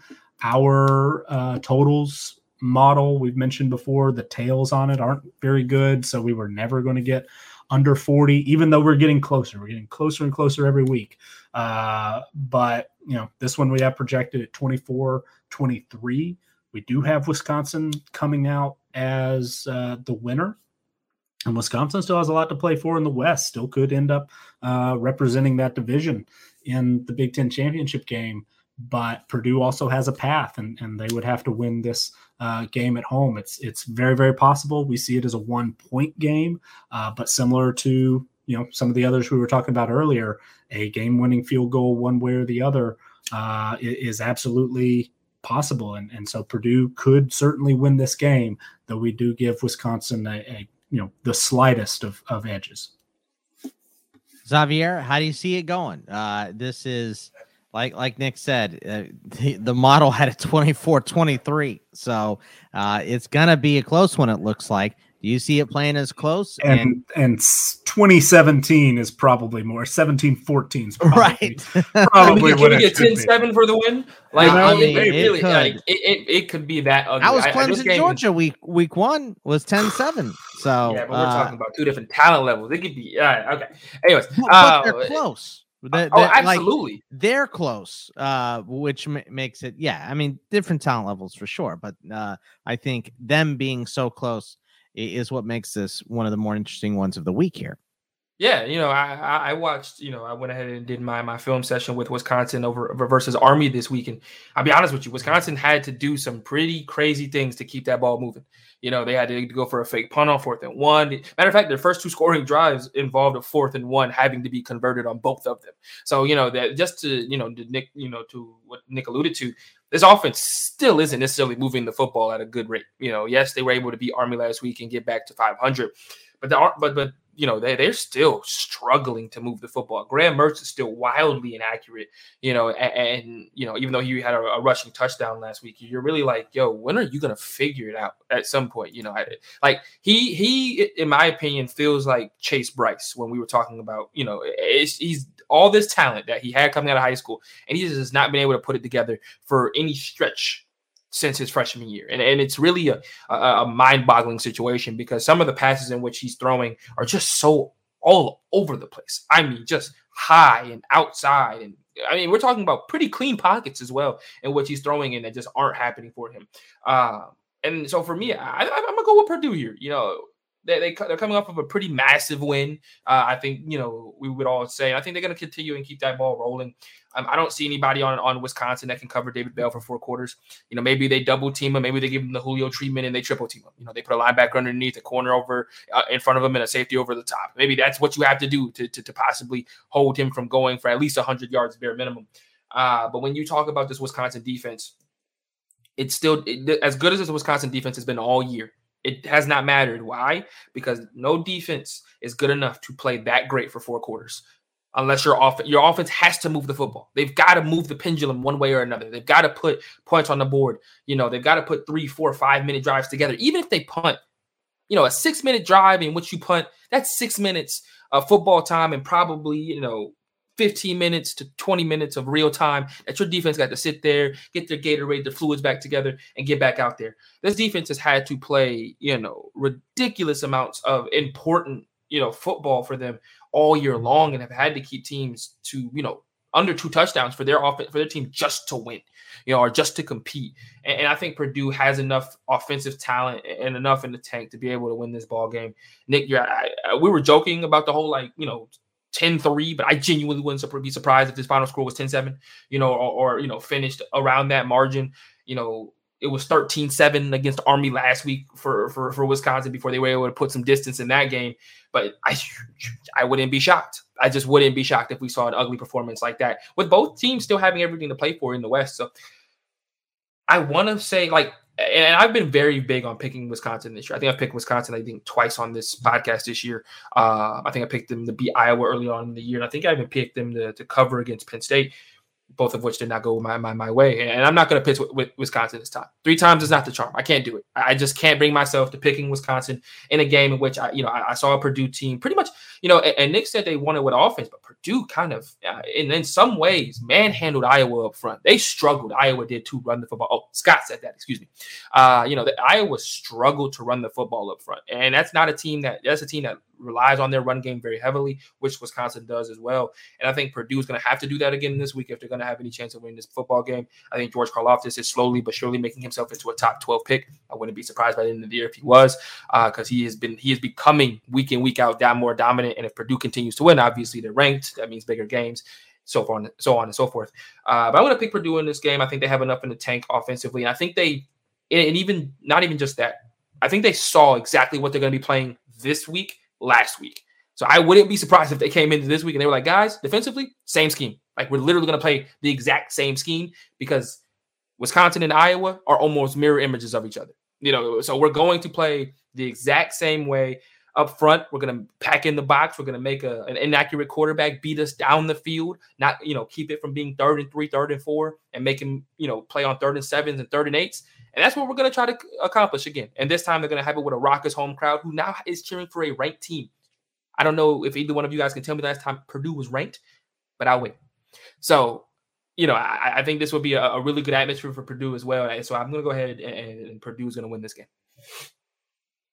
All right, interesting one there. Yeah, I mean, uh, and, and I I like the um, I like the they just have to practice the same thing two straight weeks in a row because these teams are very similar. Yeah, because it's true. You know, they're both a run first, don't put your quarterback in a position where he has to win the game for you uh, type of teams. So uh, let's go to the games I picked. And the first one I picked here is USC and Notre Dame. Notre Dame is a seven point favorite. 57 and a half is the over. And I just want to hear you guys talk about this before I have to talk about this on BettingPros because I hate this game and I cannot figure out Notre Dame to save my life. Xavier, you want to jump in there? Go ahead. Yes. The last time Purdue was ranked was 2007. 2007. Okay. I mean, it's been been a little bit for sure. But what do we think about USC at Notre Dame here, Nick? Because I hate it.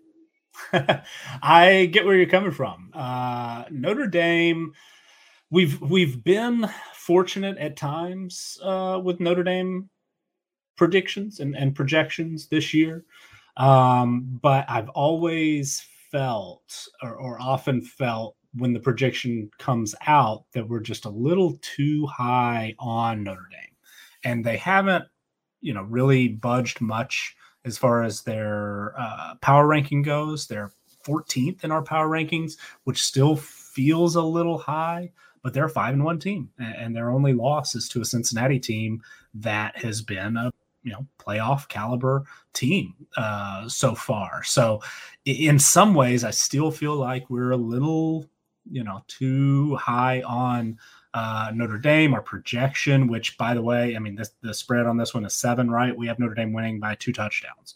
So that that uh, spoiler alert, I guess, to to where I usually wrap it up at the end there.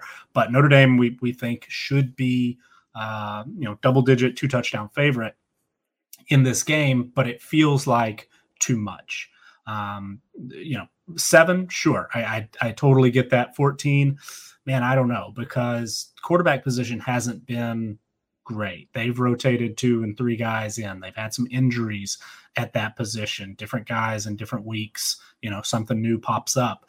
They haven't been able to run the football. They rank 110th in offensive team performance. Uh, they have one of the best, if not the best, tight end in the country in Michael Mayer, uh, but he's really been hurt to the point where he didn't play last week. Um, you know, or, or excuse me, in their in their last game against Virginia Tech, or at least he was uh, severely limited. So you know, there are concerns. They've had starters out with injury on defense as well, and and other guys. It seems like go down each week.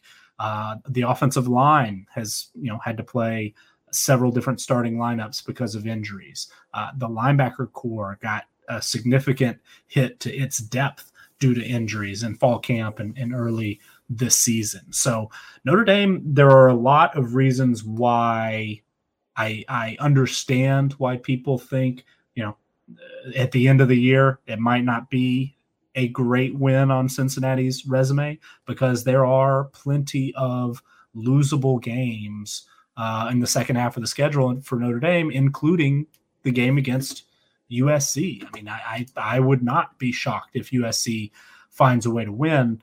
The problem is USC has been wildly inconsistent this year. And part of that is, you know, changeover at head coach. Part of it is injuries uh, of their own. You know, they've had a lot of guys go down in the receiving core. They've had guys on the offensive line, defensive line, secondary. Uh, you know, both teams are are not playing at the full strength of what we expected. Uh, you know, coming into the year and, and coming into the year, both teams still had plenty of weaknesses or at least questions. Uh, defense has, been a major, major issue for USC. They rank 103rd in defensive team performance, 103rd in passing team performance. The offense has shown flashes. Kedon Slovis, some weeks looks great. Some weeks, you know, looks like he uh, probably should lose his job. And and if um, you know Jackson Dart didn't go down with a knee injury in his uh, or you know suffer a knee injury that that has limited him since after the win over Washington State, USC's best win of the year. Um, you know, then uh, he might have lost his job. So uh, it sounds like Dart is practicing again, doing a little bit more uh, each day, each week since. But based on what I saw Tuesday, kind of the reports coming out uh, from a lot of the USC beat writers and, and, team sites and stuff. Seems like he's probably not ready to get back in there. So, you know, which Kedon Slovis will we see this week? We know Drake London, kind of similar to, to what we were just saying about Bell, uh, David Bell at, at Purdue. You know, he's gonna he's gonna produce. He's gonna get targets. He's gonna uh, go up and make a ridiculous catch and uh, is an absolute weapon that that the opposing team uh, is probably just going to have to deal with. And so far, nobody really has, has uh, been able to, to, you know, shut him down, figure out a way to, to shut him down. But the running game, even though it's a bit improved over last year, uh, still isn't great outside of the top 50 in team performance. The passing offense is 16th overall, 32nd on offense. Uh, overall, both sides of the ball, 70th.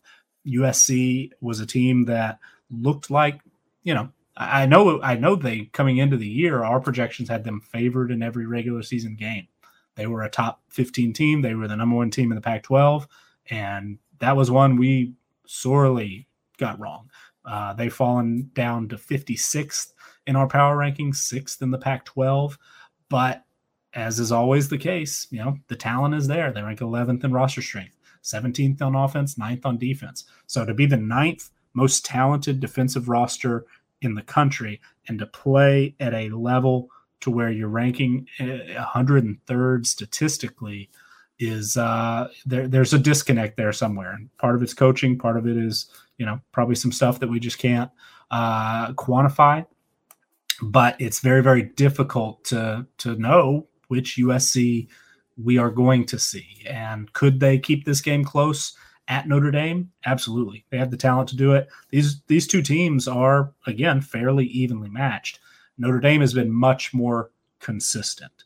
Uh, I would not, you know, I would not be surprised if uh, Notre Dame wins this by three. I would not be surprised if they win this by 24. It could be anywhere in between, but I do think Notre Dame will win the game. Uh, we think they'll win it, like I said, by two touchdowns. The final score uh, predictions 36 21, you know, 31 21 might might maybe be a little more close to correct. Uh, but this is a game I think Notre Dame should win, in part because it's at home, in part because uh, they've just been uh, more consistent overall, and, and we can trust, I think, Notre Dame uh, to find a way to win, even though USC has the talent to compete and, and you know the talent to win. Certainly, uh, just don't really trust them to get it done. Xavier, what do you think about this game, uh, USC and Notre Dame? I'm gonna go SC here. Uh, I think this is I think this is the game that they're playing for pride. This is a pride win if they if they're able to to get it. And I think Notre Dame has been hanging on for the, at least the last two weeks. You know, they, they were able to just barely make it past Virginia Tech. You know, and after losing to Cincinnati, you know, in the weeks prior, both teams have had a bye week for this game. So I think both teams should be, you know, very well prepared coming into this matchup. Uh, but this for USC, this is pretty much your season right? Like this is the last ranked team that they'll play. Probably, you know, you look at the rest of the schedule. Arizona State just lost their ranked their rankings last week. Maybe they'll be able to get back in. If UCLA's able to win this week, maybe they're ranked again. And BYU, same kind of situation. But at the same time, this this is probably the this is easily the biggest game on their schedule left. And for a lot of these guys, you know, you, you as you said, Nick, the talent has got to shine through. And this is an opportunity with this probably being one of the top three, maybe top four biggest games of the week. You know, it's a night game. It's going to have all of the pageantry and all that good stuff. For you to show on national television, that you guys are have not gone, you know, completely, you know, south, right? This is an opportunity for for USC. If you're gonna put it put it all together for a game, you need to do it against a top 15 team in Notre Dame, who I think every week up until they prove me wrong, is upset prone. I just, I just Notre Dame for me in the style of football in which they want to play is upset prone. You're going to sit there and, and, hope that Jack Coan is able to, you know, put together a masterful performance while you run the ball with Kyren Williams 24 times a game. That that's an upset prone team when, when you're relying on Jack Coan. I'm sorry, it just is. You know, he, he's not somebody who is is known for winning you ball games. He's not a guy who's to go in, in there and throw for 300 plus yards, three touchdowns. You know, he's he had, you know, and I've said this about a lot of quarterbacks this year, but he's got turnover in him. You know, he's going to give the ball away at least once in the game. Uh, I believe against Virginia Tech, he did it twice, uh, really putting them behind the eight ball in that matchup. Uh, they were able to, to, to, squeak away with a win, though. But that's my biggest thing with them. You know, I, I'm really concerned about Notre Dame's ability in this matchup. You know, with the with the USC team that's hungry. You know, I, I think that USC, you know, with the changing of coaches, and this is something you know they haven't been able to hit on since really the, the coaching staff is completely uh, or the head coach change has been completely made. But these guys are all playing for a roster spot at this point. Like nobody's safe. Like maybe maybe a couple of guys, maybe Drake London, like you name, maybe Drake Jackson on the defensive side are safe because you know these guys are just as uber talented as they are, and they showed it before the head coach change. But for a lot of these guys, what is what is the new coaching? What does the new head coach have any you know you know, any familiarity as far as like these guys are concerned when it comes to I'm going to play you every week because I like you. He doesn't have that. He doesn't have that kind of you know rapport with all of them. It's it, now you're playing for your job week in and week out. And typically when when a head coach change happens like that, you're looking for an uptick in, in certain players' play. Maybe the offensive line finally puts it together for a game. Maybe the run game is we're finally able to see the run game you know work for four quarters and not just have flashes here and there. And, and to your point, Nick, maybe Kedon Slovis finally decides I can play quarterback at, at, USC and be the guy. You know, and ever since he's gotten the job, it's kind of been this roller coaster of like, hmm, maybe he's good enough to do it, maybe he's not. You know, and, and so I, I, think you know USC wins this matchup. I think USC is able to, to, to do it on the road as well. I think it's going to be would be huge for them to do so. But like I said, I think USC wins it because this is a pride game for them. I think they put it all together. That all that talent comes to the surface for one game. They may absolutely get the doors beat off of them later this season, but that doesn't matter. It all matters what happens this day uh, and what happens this week. And, and, for me, like I said, Notre Dame, even though they've been able to pretty much, you know, the damage control has been done pretty well by them this year. Their only loss has been the Cincinnati, who's currently the number two team in the country. Doesn't look too bad, right? However, in a lot of their games this year, outside of Wisconsin, they've beaten teams that are far less talented than them by you know margins that are, are unacceptable of a team ranked that high. And so for me that just that just seems like and that just smells like an upset is coming. And i think that people are really not looking at this usc notre dame game as the one that is going to happen. But that's the one this is it. This is the game i think notre dame gets upset. I think usc goes in there and, and walks away with the win. And i think kedon slovis and the rest of that team show we're not completely dead and, you know and show that you know the talent that nick talked about actually comes to the surface and plays like the talent that they have. So Give me USC in an upset win. I may be, you know, regretting this on Saturday night. we'll see. I mean, that's why I didn't want to mess with it. Uh, the next one, uh, look, I think Ohio State wins this one going away, but big lines are tough to play, and they're favored by three touchdowns on the road against Indiana. Uh, and ever since their hiccup against Oregon, they've looked real strong, Nick. So uh, 21 is the spread for Ohio State at Indiana, 60 and a half is the over. How do you see that one going? Yeah, it's, a, it's an interesting game. Uh, Ohio State, you know, we we mentioned it briefly when talking about Oregon and UCLA. Oregon uh, was able to uh, capitalize on some Ohio State, you know, mistakes and things not getting lined up correctly on defense. And uh, to be honest, since that game, I haven't I haven't seen a whole lot of Ohio State or, or you know concentrated on watching their games. Like I've, I've had uh, like the game against Maryland kind of on in the background, kind of a, a, replay, but haven't really focused in on it yet. And so I know Ohio State has improved a lot, and the numbers uh, certainly back that up. I mean, they're up to number three in our power rankings, and I, I kind of I'm not invested at all in Ohio State and national championship uh, futures, and and it it doesn't make sense, I guess, to load up on uh, much more when I've got uh, Georgia and Oklahoma at, at, the moment. But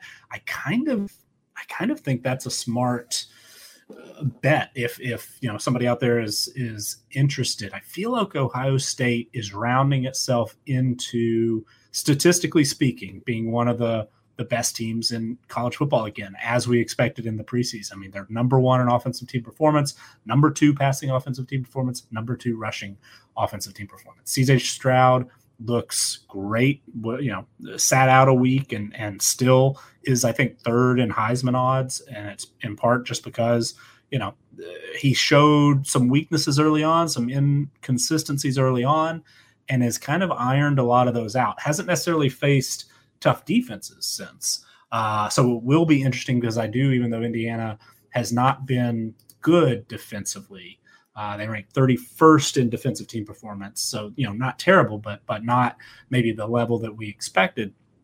But they have some really really good defensive players. Micah McFadden, the linebacker, is on basically everybody's uh, midseason All American list. He's a 100 rated player in our individual player ratings. They've got a lot of talent in the secondary, though a couple of guys have been really significant guys. Tiawan Mullen and Reese Taylor have been limited by injury. Mullen uh, has a foot injury and, and, has been out since October 2nd. Uh, Taylor played last week, but had to take himself out of the game after the first series, if I uh, read that correctly. But if both of those guys are able to come back and play, you know, Ohio State will will face probably the tuck- toughest secondary they've had uh, to face since Oregon, uh, for sure. And and you know, the only probably the, easily the second best uh, secondary that that they will have faced already this season. But even if that, you know, is that going to be enough to slow down guys like Chris Olave, Garrett Wilson? TreVeyon Henderson has been everything everybody hoped he would be as a true freshman running back. Has has been, uh, you know, just an excellent player. The offensive line is number one in O line performance rating in our numbers, uh, even with you know they've had a couple of injuries. They've had guys in and out of the lineup, and, and important guys like Thayer Munford was banged up a little bit. But you know, hopefully the week off that group is is a little healthier. But they're playing like the number one uh, offensive line in the country, and you know they're number one in our O line talent rating. So they are obviously number one in our O line uh, strength rating. You know the defensive line they've had some injuries. Uh, Haskell Garrett, their All American, went down a couple of weeks ago. Will be interesting to see if he's able to uh, come back and, and be fully uh, available for this game. I know they're they're getting a little healthier at some other spots on the defensive line, but the secondary has has been hit hard by injury. Uh, has also been a bit of a disappointment at times this year. I think they figured a couple of things out after they made some changes, you know, switched around some responsibilities on the defensive uh, coaching staff after that Oregon game. But you know, that's that's really the only weakness, and I'm not sure that I trust Indiana to be able to exploit that weakness because Michael Penix uh, missed last game. Sounds like he's probably uh, going to miss this next one with with that shoulder injury. Um, the reporting around it has been, you know, leading up to last week, it sounded like, oh, maybe he'll play. He ends up not playing. Jack Tuttle starts. And then uh, after the game, it kind of turned to, well, maybe now Penix is going to be out uh, longer than expected. But, um, you know, Tuttle has shown some flashes, was a, a highly rated guy coming out of high school, but just, you know, hasn't quite proven to be able to attack uh, opposing defenses quite yet. Maybe we'll see it this week. Maybe they will be able to uh, take advantage of that Ohio State secondary that at least you know has been the weakness on on that roster so far uh, with guys like Ty Fryfogle, uh, Peyton Hendershot at tight end. You know he's he's got some weapons, um, but that offense really just hasn't gotten going all year. They rank 106th in offensive team performance, 103rd in passing uh, offensive team performance. They rank 120th in points per drive and 125th in yards per pass attempt against FBS opponents, 124th in EPA per play offensively. So the the advanced numbers are even worse than the uh, you know just just baseline numbers. Indiana, I, I think you know they figured some things out in that second half against Ohio State last year and really gave them a run. Uh, but some of the guys that played a big role in that aren't there. Um, will they, you know, be able to rely on Stephen Carr and, and run the football? They rank 91st, 91st in uh, rushing team performance. Uh, and they've lost a lot of depth at that position with guys, you know, injuries and guys entering the transfer portal. Carr is a talented guy, has shown, uh, you know, seemed like he has taken a step forward after transferring in from USC. But, you know, is he going to be able to uh, put the offense on his back and carry them. The offensive line hasn't been super helpful. They rank 99th in O line performance so far this year. So there are a lot of reasons, I think, to expect a blowout. Uh, our talent edge numbers even give Ohio State it would cover uh, just in, in the talent edge projections alone. That's at 21.3. Um, and the projected scoring margin, you know, the stats only model, which takes into account Indiana's really solid last couple of years, uh, narrows the gap a bit, but that's still approaching two touchdowns. So we have Ohio State as a, a pretty big favorite, uh, 24 and a half, an easy cover in this. I, I could see Indiana kind of rising up. Maybe uh, this is their Super Bowl kind of uh, performance but I think Ohio State is just you know they're they're too talented. They're starting to get too good. I mean, they're they're starting to look like the Ohio State team that we expected. Oregon, I think, in a lot of ways, was fortunate uh, to be able to kind of trip them up early in the season when they did, because that offense is uh, it's been absolutely incredible the last few weeks. Indiana is a step up in uh, you know opponent strength, but Indiana itself is not near full strength. So I, I think India, uh, I think Ohio State wins this one fairly easily. Uh, could certainly, you know, see a scenario where Indiana kind of keeps it close early on, but I think Ohio State's just going to pull away. Our, our final score predictions 42 17. Uh, that you know that that seems about right, especially if Indiana is going to be as shorthanded in the secondary as they've been the last couple of weeks. So uh, we'll see how it plays out. I don't have a, a, huge amount of confidence because Scott, like you said, I mean, three touchdowns is, is difficult on the road in a conference game against a team like Indiana that you know played them so well last year and had pretty high expectations coming into the season. But the way things look right now, these are teams moving in two different directions. And, and Ohio State is, I think, good enough uh, to put up, you know, 40, 45, maybe even 50 in this game if, if they're able to continue at their high level play on offense. Xavier, how do you see this one playing out? Can uh, the Buckeyes cover? Do you think they're going to cover, or are you on Indiana in this one? I think the Buckeyes cover. I, I think this is one of those games, and Nick alluded to it a little bit. Indiana does this thing with Ohio State, and typically it's the first game of the season, so there's a little bit more excitement around it. But Indiana plays like a half against Ohio State really tough. They, they they've done this, I think, literally like every year that over like the last three seasons. They play them tough for like the first half. They go into halftime. It's like Ohio State 24, Indiana 14. Everybody's like, ooh, okay, this is a good game. And then Ohio State wins like 42 to 14. You're like, oh, what happened. So like this, that is typically what Indiana has done against Ohio State in the history, and I don't think it changes this week. I think if they go into that game, Indiana is really psyched up, like Nick said. It's their Super Bowl. It's their, you know, I think Indiana doesn't have a. They may have one more ranked team on their schedule. Yes, Michigan and maybe Purdue, if they're able to hold on to it. Uh, so you know, but this is you know at home, unlike the other two games. So you know, this really is an opportunity for them to you know make amends for maybe losing to Cincinnati in front of their home fans, losing to Michigan State in a nail biter last week um, in, in, front of their home fan base again, uh, and, and really put forth you know the best effort and the best possible Indiana that we thought maybe could happen after what we saw last season. Uh, but I think Ohio State's just too talented, and Ohio State's got the train rolling. You know, Nick absolutely hit it right on the head. Oregon caught them at a perfect time. They caught C.J. Stroud when he was, you know, you know, a little bit, you know, wet behind the ears, you know, a little bit too young for the moment, and, and they caught him slipping.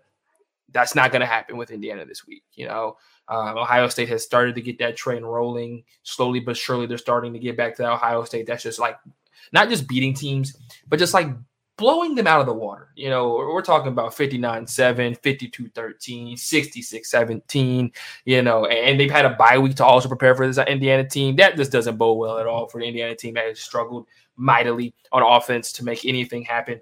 Um, you know, since pretty much week three after Western Kentucky. So you know, I, am or excuse me, week four after Western Kentucky. So this game isn't going to be close. I think Ohio State covers well over the 21 point margin or the 21 points that they have right now. Um, I think the final score is, like I said, it might be somewhere in the range of 42 17, perfectly honest with you. It might be 24 17 at halftime. You know, it, it, could be one of those situations. I think Indiana's is one of those teams that for like a half just gives it their all against Ohio State. And then Ohio State's like, all right, little brother, that was fun.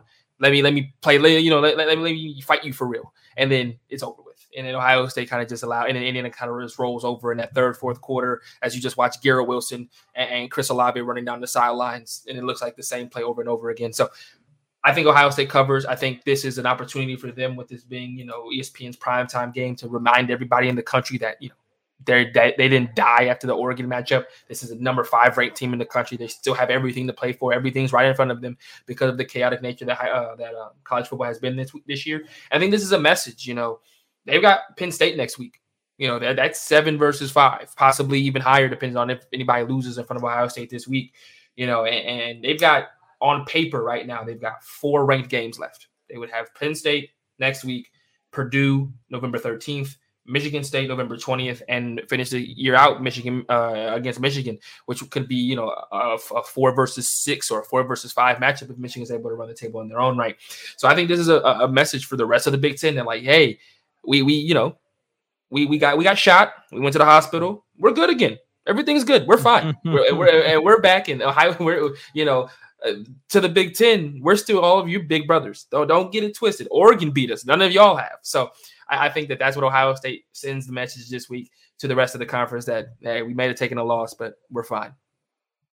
All right, now uh, we go to the all three agrees for the week and the wrong team favorites here, and uh, there's a decent amount of all three agrees, Nick, but only a couple wrong team favorites. So what do we have for those?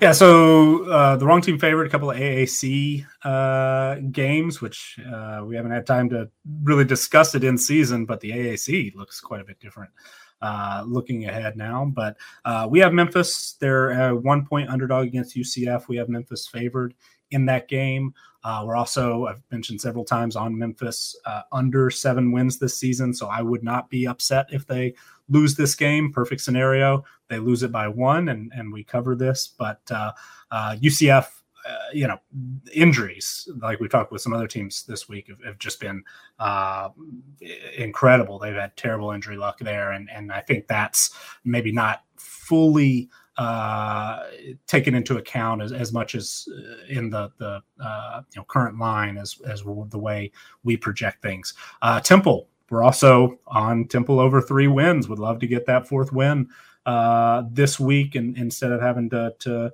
uh, you know sweat it until maybe that Navy game. But we have Temple as a, a two and a half point favorite instead of a two and a half point underdog to USF. USF certainly has looked improved in recent weeks. Um, but uh, you know, and, and, Temple is is maybe not not quite as good as as uh, what their record may indicate, but we do give them a, a slight edge in that game. The all three agree.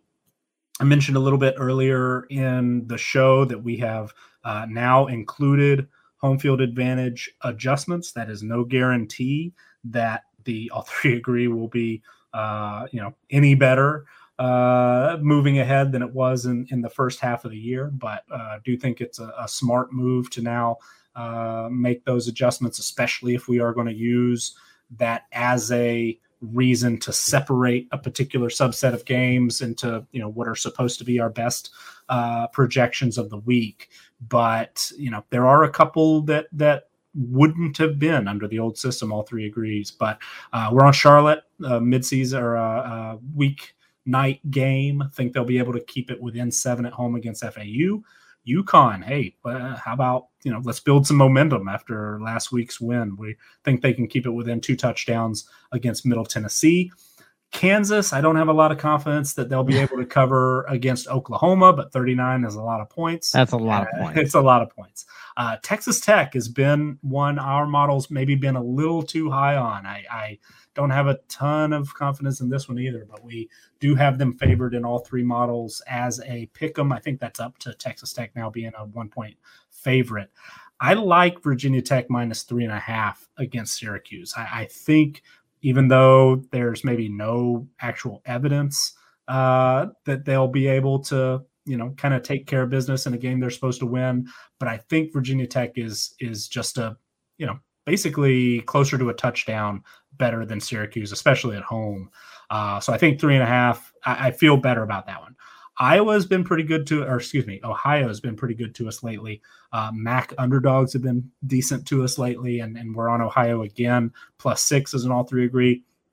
We didn't get a chance really to talk about the coaching changes at LSU and Washington State, but even with Ole Miss quarterback Matt Corral expected to play, at least the way we're treating it, and uh, know that he's been discussed as questionable uh, early in the week because of an injury suffered last week. Uh, even if he's at full strength, we have LSU covering in all three models uh, the nine and a half. So um, little little strange there. You know, when a coach gets fired, it's difficult to uh, say, oh, is the team going to rally behind them and put a great performance, or are they going to go in the tank?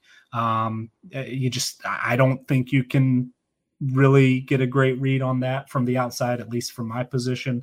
Uh, but you know, maybe LSU continues its good work from last week.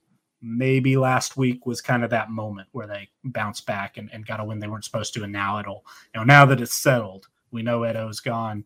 Uh, maybe maybe they'll uh, kind of fall in the second half. So anyway, not not a whole lot of confidence, even though Ole Miss at full strength in our numbers, we still would have LSU covering, even at their greatly diminished strength with injuries and whatnot. Uh, Miami, Ohio, I think can cover the five and a half. Toledo has been an absolute pain in the ass all year.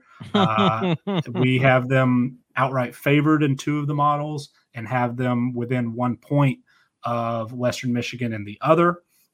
Uh, but hey, if Western Michigan wins, I think we cash our over uh, win total then. So can't really lose, I guess. Colorado plus nine. I kind of like that one. I don't know if Cal should be uh, basically a you know close to a double digit favorite against anybody. Don't love Colorado. They had a great week last week. Might have been kind of a maximum opportunity, maximum effort, and, and then they you know come back to to earth a little bit. But I I feel like they can keep it within a touchdown against Cal. We'll see. Vanderbilt plus 20 and a half. That one almost wasn't the case, and it would not have been uh, if we didn't make the home field advantage change. We have Mississippi State favored by, I think it's 20.3 uh, officially, but that is still within the 20 and a half. So we're on Vanderbilt. Uh, FIU plus 15 hasn't been a good spot for us to be on FIU, and all three agrees. Two touchdowns is a lot, but Western Kentucky is probably going to score 85 points. So uh, we'll we'll see if FIU can score 70. I don't know. Uh, TCU minus four and a half. I like that one. A lot of the same reasons why I like Virginia Tech minus three and a half. I think they'll be able to get there. Uh, Utah proved us wrong last week uh, against ASU. We're on their side this week. It is on the road, but I do think that I agree with our numbers that they're at least uh, three points better than Oregon State on the road. Though I, you know, our numbers do like Oregon State uh, compared to to some other projections out there. So uh, we'll see. That that should be an interesting game, late night game. Probably more eyes than usual on it, uh, but we think Utah can can get it done by four or more. All right. That is going to wrap it up for today. Remember, you can find us all on the Twitter at Bogman Sports for myself, at CFB Winning Edge for Nick, and at Xavier underscore Triche, R I C H E for Xavier. We hope you win all your bets and all your stuff. So uh, we will see you guys next week. Take it easy, everybody. Thank you to our Patreon supporters for keeping our show ad free and for funding our wide range of college football analytics projects. Thanks also to Blake Austin for our theme music. To learn more about CFB Winning Edge, Visit patreon.com slash CFB Winning Edge or follow us on Twitter at CFB Winning Edge.